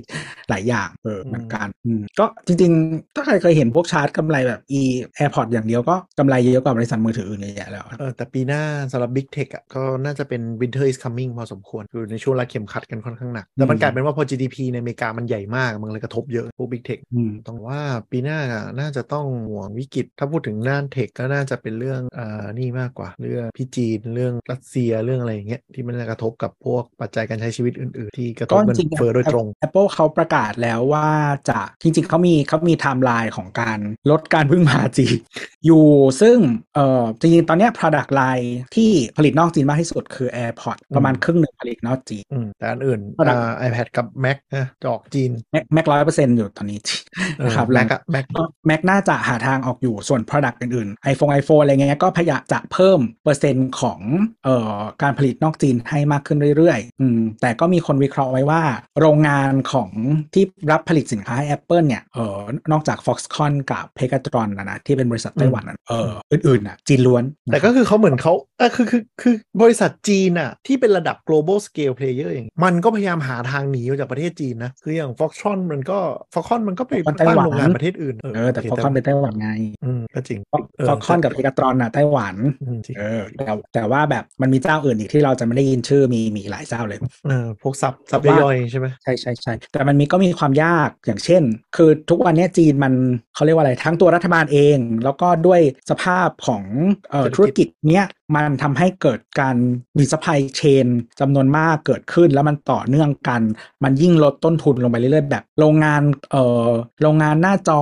ติดกับโรงงานน็อตติดกับโรงงาน เวเฟอร์อะไรอย่างเงี้ยถูกไหมเออรวมทีเดียวเสร็จส่งออกมาเป็นเครื่องสำเร็จได้เลย ใช่ วันที่คุณย้าย ไปอินเดียคุณต้องหาของใหม่เยอะมาก หรือคุณต้องชวนคนอื่นมามามามาแล้วคนอื่นมันคือว่าตอนรับทันอะคือเราว่าตอนนั้นน่ะมันคิดอย่างไรเว้ยผมไม่งไม่คุ้มเลยว่ะจนเกิดวิกโควิดที่จีนอะทำให้ทุกคนแบบไม่คุ้มแต่ก็ต้องยอมแล้วว่ะเพราะอยู่ใช่ๆพี่แกเล่นสั่งปิดโรงงานดื้อๆเลย ไม่ต้องทำมาหากินกันเลย หรืออยู่ๆก็เปลี่ยน policy ไปมันอยู่ไม่ได้ไงก็ต้องยอมลดมาจิ้นอะอืมเออเผด็จการเป็นก็เผแบบด็จการในวันทั้งค่ำอะเอาความมั่นคงอะไรอย่างเงี้ยเขตเขตกันหมดเลยอะอืมแล้วก็จังหวะก็มีชิปชิปแซกในอเมริกาก็ช่วยได้เยอะอืมคนก็หนีก็กันออกไม่รู้ปว่าประเทศไทยเราจะได้ผลประโยชน์ทางบวกหรือเปล่านะครับเราเราได้เรื่องฮับรถไฟฟ้าแล้วท่าทางค่อนข้างชัดแล้ว แล้วก็ตัวเลขที่ดีเซิร์เปิดล่าสุดว่าเซาท์อีสเอเชียนะครับยอดขาย 60%ของ EV ในเซาท์อีสเอเชียนะครับขายที่ประเทศไทยก็อืมดูก็เท่นะก็ดูเท่อยู่แล้วก็ไม่รู้ว่ามันเกิดจากเงินเยอะแยะไม่รู้เออมันความเกิดความโอเวอร์ไฮผิดปกติหรือเปล่าในรถไฟฟ้าบ้านเรา คือมาเลมันเกิดยากอยู่แล้วเดี๋เพราะน้ำเดี๋มัยวนเป็นเขาถูหนี้กศูนย์มึงมาเลมันเกิดยากอยู่แล้วเพราะแบบน้ำมันเขาถูกอะไรเงี้ยสิงคโปร์มันก็เล็กอะถามว่าสุดท้ายก็เลยหวยมาตกที่ไทยอะคือคือประเทศไทยมันจะชอบมี success case แบบงงๆ อย่างนี้บ่อยสังเกตปะอันอันนี้คือจะให้เครดิตรัฐบาลได้ไหมก็ถือก็ก็ที่มันที่มันเคยมีเป็นโจกที่มีมายาวนานก็คือว่าประเทศเนี้ยพระเจ้ารักมากยกเว้น แต่ว่าใส่คนไทยมาได้ balance อ๋อเออคือคือได้บอกไหมถ้าน้ำมันมันไม่วิกฤตพลังงานไม่เกิด รถไฟฟ้ามันก็ไม่มีทางขายดีขนาดนี้แล้วมันจังหวะพอเหมาะพอสม จังหวะที่จีนก็ส่งบุกธุรกิจรถไฟฟ้าเข้ามาพร้อมกันพอดีนึกออกไหมแล้วไอ้อย่าง BYD อะ success ในไทยได้ได้อย่างชัดเจนเพราะ partner ที่เบื่อนิสสันแม่งก็อยากขยายลายพอดี แล้วมันก็อย่างเงี้ยจังหวะพอเหมาะพอสมกันนึกออกว่าระดับนี้นี่เออแล้วคือเห็นปะถามว่าจะให้เครดิตรัฐบาลไหมให้เครดิตพวกสมาคมหอการค้า หรือพวกทำนิคมเหอะพวกนั้นคือจีบหนักมากเออเออเออเออหรืออย่าง EV ในไทยอะอินฟามันเกิดได้เพราะอะไร เพราะ ICG กับปตทเขาโดดลงมาเล่น ถ้าปตทไม่โดดลงมาเล่นไม่ขยายปั๊มไฟฟ้าเร็วๆ ขนาดนี้กฟผอะไรไม่ตื่นตัว มันก็ไม่มีทางได้คนกล้าซื้อนึกออกปะซื้อมาเสร็จไม่มีที่ชาร์จเลย แต่ตอนนี้เรามีที่ชาร์จทุกจังหวัดแล้วอะมันขยายเร็วมากนะสองปีอะปตทไม่ปุ๊บปุ๊บปุ๊บปุ๊บปุ๊บแล้วมันไม่ใช่แค่ตู้ชาร์จเร็วในปั๊มนะปตทไปจับมือกับห้างในกรุงเทพหลายห้างไปตั้งตู้ด้วยไปดูดิ เปิดแมป PTT EV ล่าสุดอะห้างแม่งปตทไป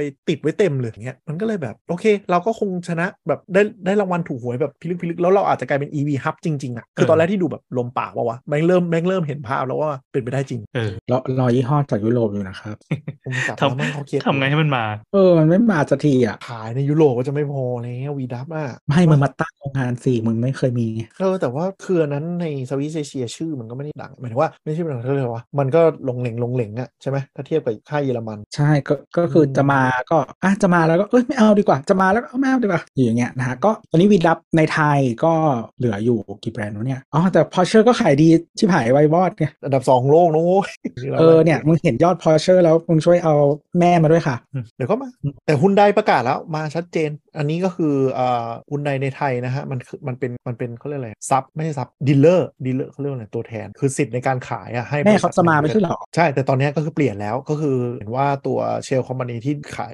ดูแล dealer ฮุนไดทั้งหมดอะขายกลับไปให้บริษัทแม่แล้ว เดี๋ยวแม่จะมาเองละคราวนี้โอ้ก็ก็คือคือตอนแรกมันเป็นเหมือน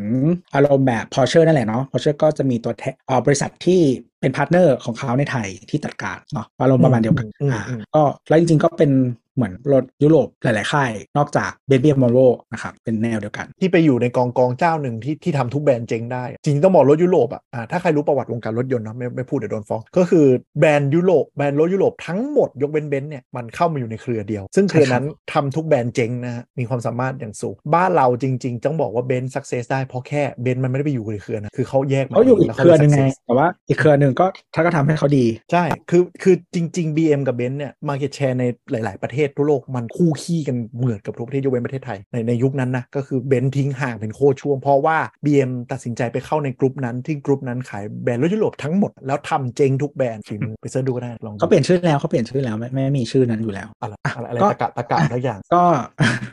เขาเปลี่ยนชื่อแล้วนะครับแล้วก็ตอนนี้ก็เหลือแต่อะไรอะรถตู้ไงอืมอ่าอันนี้ที่เขาทำเองแต่ว่าจริงๆเขาก็ยังเป็นเจ้าของโชว์รูม home ของหลายๆเจ้าอยู่นั่นแหละนั่นแหละก็เออนั่นแหละ ก็ตอนนี้แบรนด์ V ดับที่ในไทยอะก็คือมี Porsche ที่ขายดีมากใช่ไหมแล้วก็มี Audi ที่คนทำก็เป็นอีกเจ้าหนึ่งนะซึ่งไม่ใช่เจ้าเดิมนั้นอีกแล้วเพราะ Audi ก็เคยอยู่ในนั้นเหมือนกันนะครับนั่นแหละเขาเคยเอาเขาเคยเอา V ดับมาขายหลายยี่ห้อทั้งแบบทั้ง V ดับเองแล้วก็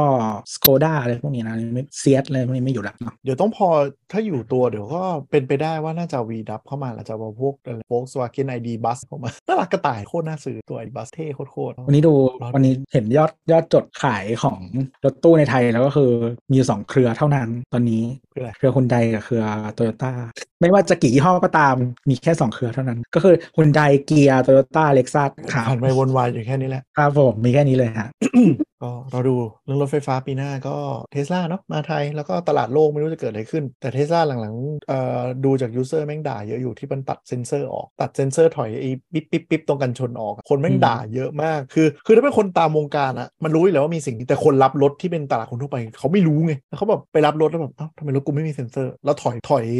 เข้ากำแพงคือไม่มีสัญญาณเตือนอะไรทั้งสิ้น ก็คือมีคนเกือบแบบขับลงชนหิมะก็เป็นเรื่องมันตัดทำไมอะรู้ลดต้นทุนเออไม่ไม่เขาเขาให้เขาเขาพูดว่าใช้กล้องดีกว่าดีกว่าอยู่แล้ว มันประมาณว่ามันไม่มีความจำเป็นจะต้องมีสิ่งนี้อีกต่อไปอ๋อเอ่อเซนเซอร์รูปแบบกล้องของเขาเนี่ยมันก็เพียงพอแล้วก็ใช้งานได้ดีอยู่แล้วอืมแต่ตอนนี้ถอยรถไม่ได้ คือหมายถึงว่าเขาเขาบอกว่าการตัดตรงนี้เดี๋ยวมันจะมีการอัปเดตซอฟต์แวร์ในอนาคตที่มาใช้แทนฟังก์ชันได้ร้อยเปอร์เซ็นต์แต่ตอนนี้ยังไม่อัพแล้วไม่รู้จะอัพเมื่อไหร่อ๋อคือมันก็เลยสองเดือนกาแล้วอะเออเออมันสองเดือนแล้วอะเออก็คืไม่อก็แต่แต่จริงๆคุณซื้อแบรนด์นี้คุณก็ต้องรู้อยู่แล้วแต่มันตอบแบบ Apple เลยนะก็คือเราคือเราคือเราคือรู้คุณว่าไม่จำซื้อเป็นเลยซื้อตัดแบรนด์นี้อะคุณก็ต้องรู้อยู่แล้วว่ามันเป็นแนวนี้อืมอ่าแต่ว่าคือหลาย ๆ ประเทศอะก็อาจจะมีตัวเลือกอื่นอืมๆนะครับแต่ว่าเออบ้านเราที่อยู่ใน position นี้มันอาจจะไม่มีก็ว่าอืมแต่เทรนด์ดูปีหครัน้าบรถไฟฟ้าเอามันแต่คุณใดนิดนึง เห็นว่าเออไม่ไม่แน่ใจว่า Star Gazer จะเข้าหรือเปล่านะจริงเหรอคือ Star Gazer มันเป็นมันเป็นอีกฝาหนึ่งของ Staria แต่ว่ามันเป็นทรงทรงแนว Carnival อืมซึ่งมันขึ้นไลน์ที่อินโด MPV เนี่ยมันเป็น MPV ได้ไหมใช่เป็นซึ่ง MPV คานิวัลใช่ก็ขายดีประมาณนึงเนาะแล้วก็ถ้าคุณใดนำเข้าเองจากอินโดก็คิดว่าน่าจะน่าจะดีมากเอามาโชว์อยู่ที่ Motor Expo เห็นอยู่ ใช่จ้าใช่จ้าเอามาตั้ง ใช่แต่ไม่มีใครดูนคือนะมันคือเซกเมนต์เดียวกับ Expander อะแต่ segment นี้บ้านเรามันเศร้าไง Ertiga Ertiga ที่ดูขายดีสุดก็ยังดันไม่ขึ้นเลย Veloz ยังดันไม่ขึ้นเลยโตโยต้า Veloz ดันไม่ค่อยไม่ขึ้หรอกเท่าไหร่คือทุกตัวมันเป็นเหมือนแบบ เอาเข้ามาให้มันเป็นโควต้าไปอย่างนั้น เพราะยังไงก็ขึ้นไลน์ที่อินโดอยู่แล้วใช่ใช่คือถ้ามันขึ้นรายที่โดยแล้วแบ่งมาขายนิดๆหน่อยๆก็ยังดีกว่าขายไม่ได้ไงนะมันมีสเกลใช่ใช่ใช่มันไม่ได้มันไม่ได้เสียอะไรเพิ่มว่างั้นน่ะอืมอืมขายเขาไม่ได้หวังยอดขายหรอกอืมอะอัปเดตข่าวรถอะไม่เขาเรียกอะไรวะคาดการณ์รถสุดท้ายแล้วกันปีหน้า อันนี้คาดการณ์ไว้ในรายการว่า เดี๋ยวจะมีข่าวไวรัลระดับประเทศแน่นอนเรื่องคนต่อยกันเรื่องที่ชาร์จไฟฟ้านะอันนี้ฟันธงกูฟันธงเลยว่าออกข่าวแน่นอนไอ้นี่มันมันก็เดือดเกิดขึ้มานกเป็นแล้วหในย่อมๆกลุ่มนะตอนเนี้ยเออคือคือใช่ใช่ใช่ สถานการณ์ณวินาทีนี้คืออุณหภูมิมันสูงขึ้นเรื่อยใช่ ยังไงปีหน้า เอาปีใหม่นี้อาจจะยังรอดแต่สงกรารเนี่ยกูบอกเลยมีการต่อยกันแน่นอนออกข่าวแน่นอน เอายิงกันล้อยิงขี่กัหนมามากองที่บ้านพี่แอนเลยถ้าไม่จริงๆอ้าวคือมันมีแน่ๆ เพราะว่ามันเดือดแล้วก็ล่าสุดก็คือก่อนกำลังจะมีการล่ากึ่งกึ่งๆล่าแม่มดกันแล้ว มันมีมันมีเจ้าของเขาเรียกว่าเทสลาในตำนานอะคือมันมีถ้าถ้าใครตามข่าวเล่าให้ฟังก็คือมันมีเทสลาคันหนึ่งที่จอดที่ชาร์จที่ปตทแล้วมันไม่เอาสายออก แล้วปัญหาก็คือพอเหมือนแบบพอมันแช่คนอย่างมังี้นใช่แชไหมร์ด่าไปเรื่อยๆใช่ ปรากฏว่าคันเนี้ยเหมือนทำหลายรอบแล้ว แล้วมีคนเริ่มมาแชร์ว่ามันคือคันเดียวกันเมื่อวานแล้วเริ่มจำทะเบียนเว้ยแล้วเมื่อวานก็ไอคนนี้ก็ทำอย่างนี้อีกรอบแล้วคือแบบคือรู้เลยว่าซื้อรถเป็นของเล่น เพราะว่าเขามาจอดชาร์จ แล้วก็คือเวลาเราถ้าเป็นของปตทอะมีรถจอดเราสามารถโทรเข้า call center บอกได้ว่าหัวจ่ายเนี้ย มันยังไม่มาเอาออกเลยโทรตามให้หน่อย call center ก็จะไปอ่าโทรตามให้เพราะเขาอ่ามีมีประวัติใช่ไหม call center โทรไปสี่รอบ คนรับบอกว่ากินข้าวอยู่กินข้าวอยู่รอหน่อยกินข้าวอยู่รอหน่อยผ่านไปครึ่งชั่วโมงถึงมาเอา แล้วมาเอารถคือไงรู้ป่ะเป็นรถตู้เอาผาดวิ่งมาปึ๊บแล้วก็คือเดินลงมาสวยๆมาเอารถแล้วก็ไปอ๋อคือไม่มีความแบบเอมพัตตีในการแชร์รถชาร์จรถไฟฟ้าไอ้คนเนี้ยเหมือนเขากำลังจะแล้วแม่มดกันว่าไอ้คนคนเนี้ยเป็นใคร เป็นเทสลาโมเดล3 ป้ายแดงมาปีกว่าๆแล้วยังไม่ขึ้นป้ายซึ่งชัดเจนแล้วว่าเออคนพฤติกรรมอย่างนี้ไม่ยอมจดทะเบียนอะไรเรียบร้อยเนี่ยก็จะเป็นคนกลุ่มอย่างนั้นก็แต่ว่าเรื่องเรื่องหัวร้อนเนี่ยมีแน่ๆเดี๋ยวมีต่อยกันออกข่าวแน่นอนกูบอกเอาหัวเป็นประกัน มันเดือดมากจริง ๆ ในกรุ๊ปตอนเนี้ยแล้วโอ้โหมันแบบพร้อม fight กันตลอดเวลาครับถ้าการปีหน้านะฮะมีข่าวเกี่ยวกับ EV ต่อยกันแน่นอนแล้วก็จะกลายเป็นกระแสวิพากษ์วิจารณ์ในสังคม เมืองไทยพร้อมกับรถ EV หรือยังรถ EV จะเป็นปัญหาไหมเทสลาพร้อมแล้วหรือยังอะไรเงี้ยสื่อก็จะไปขยี้ประเด็นต่อมาก็ถ้าใครออกรถไฟฟ้าก็ระวังตัวเองนะฮะคือคือจุดประสงค์การออกรถไฟฟ้าเนี่ยแต่แต่อีลอนมัสก์บอกไว้อยู่แล้วว่า มึงควรชาร์จที่บ้านเป็นหลักการอ่าใช้หัวชาร์จ DC มันคือการเดินทาง แล้วตอนนี้บางเมืองในอเมริกาก็มีคนด่าเหมือนกันว่าไอ้พวกคนในเมืองนั้นน่ะ ติดที่ชาร์จที่บ้านสิว่ามึงจะขี่มาชาร์จ supercharger ทำไม คือบางเมืองมันเป็นมันเป็นมันเป็น cross road เนาะ cross road อเมริกาหมายถึงว่าเป็นจุดที่เวลาเขาจะเดินทางข้าม state มันต้องมาแวะที่นี่กันพอมาแวะที่นี่กันก็คือมันมี supercharger อยู่แบบ4ถึง8ตู้ในเมืองเล็กๆอะ่ะแต่คนท้องถิ่นที่นั่นก็คือขี้เกียจติดไฟตัวเองก็คือมาใช้ supercharger แล้วก็คือพอใช้ supercharger คนที่เป็นนักเดินทางที่แวะมาก็คือชาร์จกันไม่ได้อะไม่ก็จะไปว่าขี้เกียจมันก็เป็นสิทธิ์ของเขาไงมันเป็นสิทธิ์ของเขาไงไม่ผิดหรอกใช่แล้วอีกอย่างหนึ่งก็คือเอาที่ชาร์จมันก็ไม่ได้ถูกๆนะโว้ยแต่แต่ถ้าคุณชาร์จ supercharger แค่เดือนหนึ่งเต็มๆ แบบเป็นหลักแล้ววิ่งเยอะๆ ก็ติดที่ชาร์จเองก็ถูกกว่าแล้ว เพราะว่าอเมริกามันไม่จำเป็นต้องเป็น wall charge นะ มันมีปลั๊กหัวใหญ่ก็ชาร์จได้มันมีเป็นปลั๊กอุตสาหกรรมอะหัวสวมอะอันนั้นก็ใช้ชาร์จบ้านได้ค่าติดไม่แพงเท่าไหร่คือจริงๆไฟบ้านเราอะเท่าไฟลงรถอเมริกาใช่ไหมบ้านเราชาร์จเร็วกว่าอยู่ใช่แต่ว่าบ้านเราอะให้ระวังเรื่อง wiring มากกว่า คือสายไฟมันทนแรงดันสูงติดติดๆกันไม่ได้แล้วไฟไหม้บ้านเนี่ยโดนแน่ๆกูบอกเลย เดี๋ยวจะมีดราม่าดราม่าไฟไหม้แน่นอน ก็ก็คือเราจะได้เห็นดราม่าใหม่ๆที่มันเกิดขึ้นเพราะว่าการมาของรถไฟฟ้าที่ระเบิดตุ้มตามในบ้านเราใช่ก็เราดู ก็ยอดส่งมอบรู้สึกแค่เดือนเดือนเดือน 11 เนาะล่าสุดก็3,000คันอะรวมทุกเจ้าที่เป็นรถไฟฟ้า เยอะนะค่อนข้างเยอะเลยล่ะก็เราดูกันต่อไปเดี๋ยวเพื่อพรุ่งนี้ปีหน้าเราจะได้มีข่าวอะไรมาเล่านี้มีแหละเดี๋ยวจริงๆก็มันเดี๋ยวก็ต้องมีตอนนึงแหละ ตอนนี้มันเที่ยงคืพูนดยี่สิถึบงแล้วเราว่าเดี๋ยวจะ ตัดจบประมาณนี้ก่อนจริงๆมันมีอีกหลายเรื่องนะใช่ที่เราจะคุยกันอย่างอย่างตอนเนี้ยที่เราแรงมากๆอย่างเช่นแบบ AI อืม Chat GPT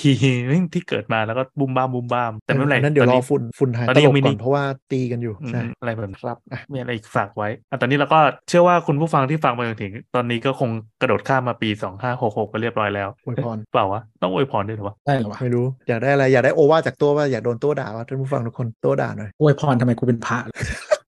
นั่นแหละก็ต้องขอบคุณผู้ฟังที่ฟังรายการเรามาทั้งเนิ่นนานนะฮะก็เดก็จะครบร้อยตอนแล้วเดี๋ยวปีหน้าครบร้อยตอนแล้วคุณนี่ยังอันนี้ฟังยู่98แล้วนะครับเออใช่อยากฟังก็ฟังไม่อยากฟังก็ต้องฟังเรื่องเยอะอะช่วยคิดคอนเทนต์ก็คุยกับเราได้นะครับ ที่ช่องทาง a d t e c h j o k Talk นะครับ แล้วก็อย่าลืมติดตามรายการอื่นๆ ของเครือสามโคกรีโอนะครับ ลาไปก่อน สวัสดีปีใหม่ทุกคนครับไปครับบ๊ายอยาบากยเรื่องเยอะให้จ่ายตังค์ครับ บ๊ายบาย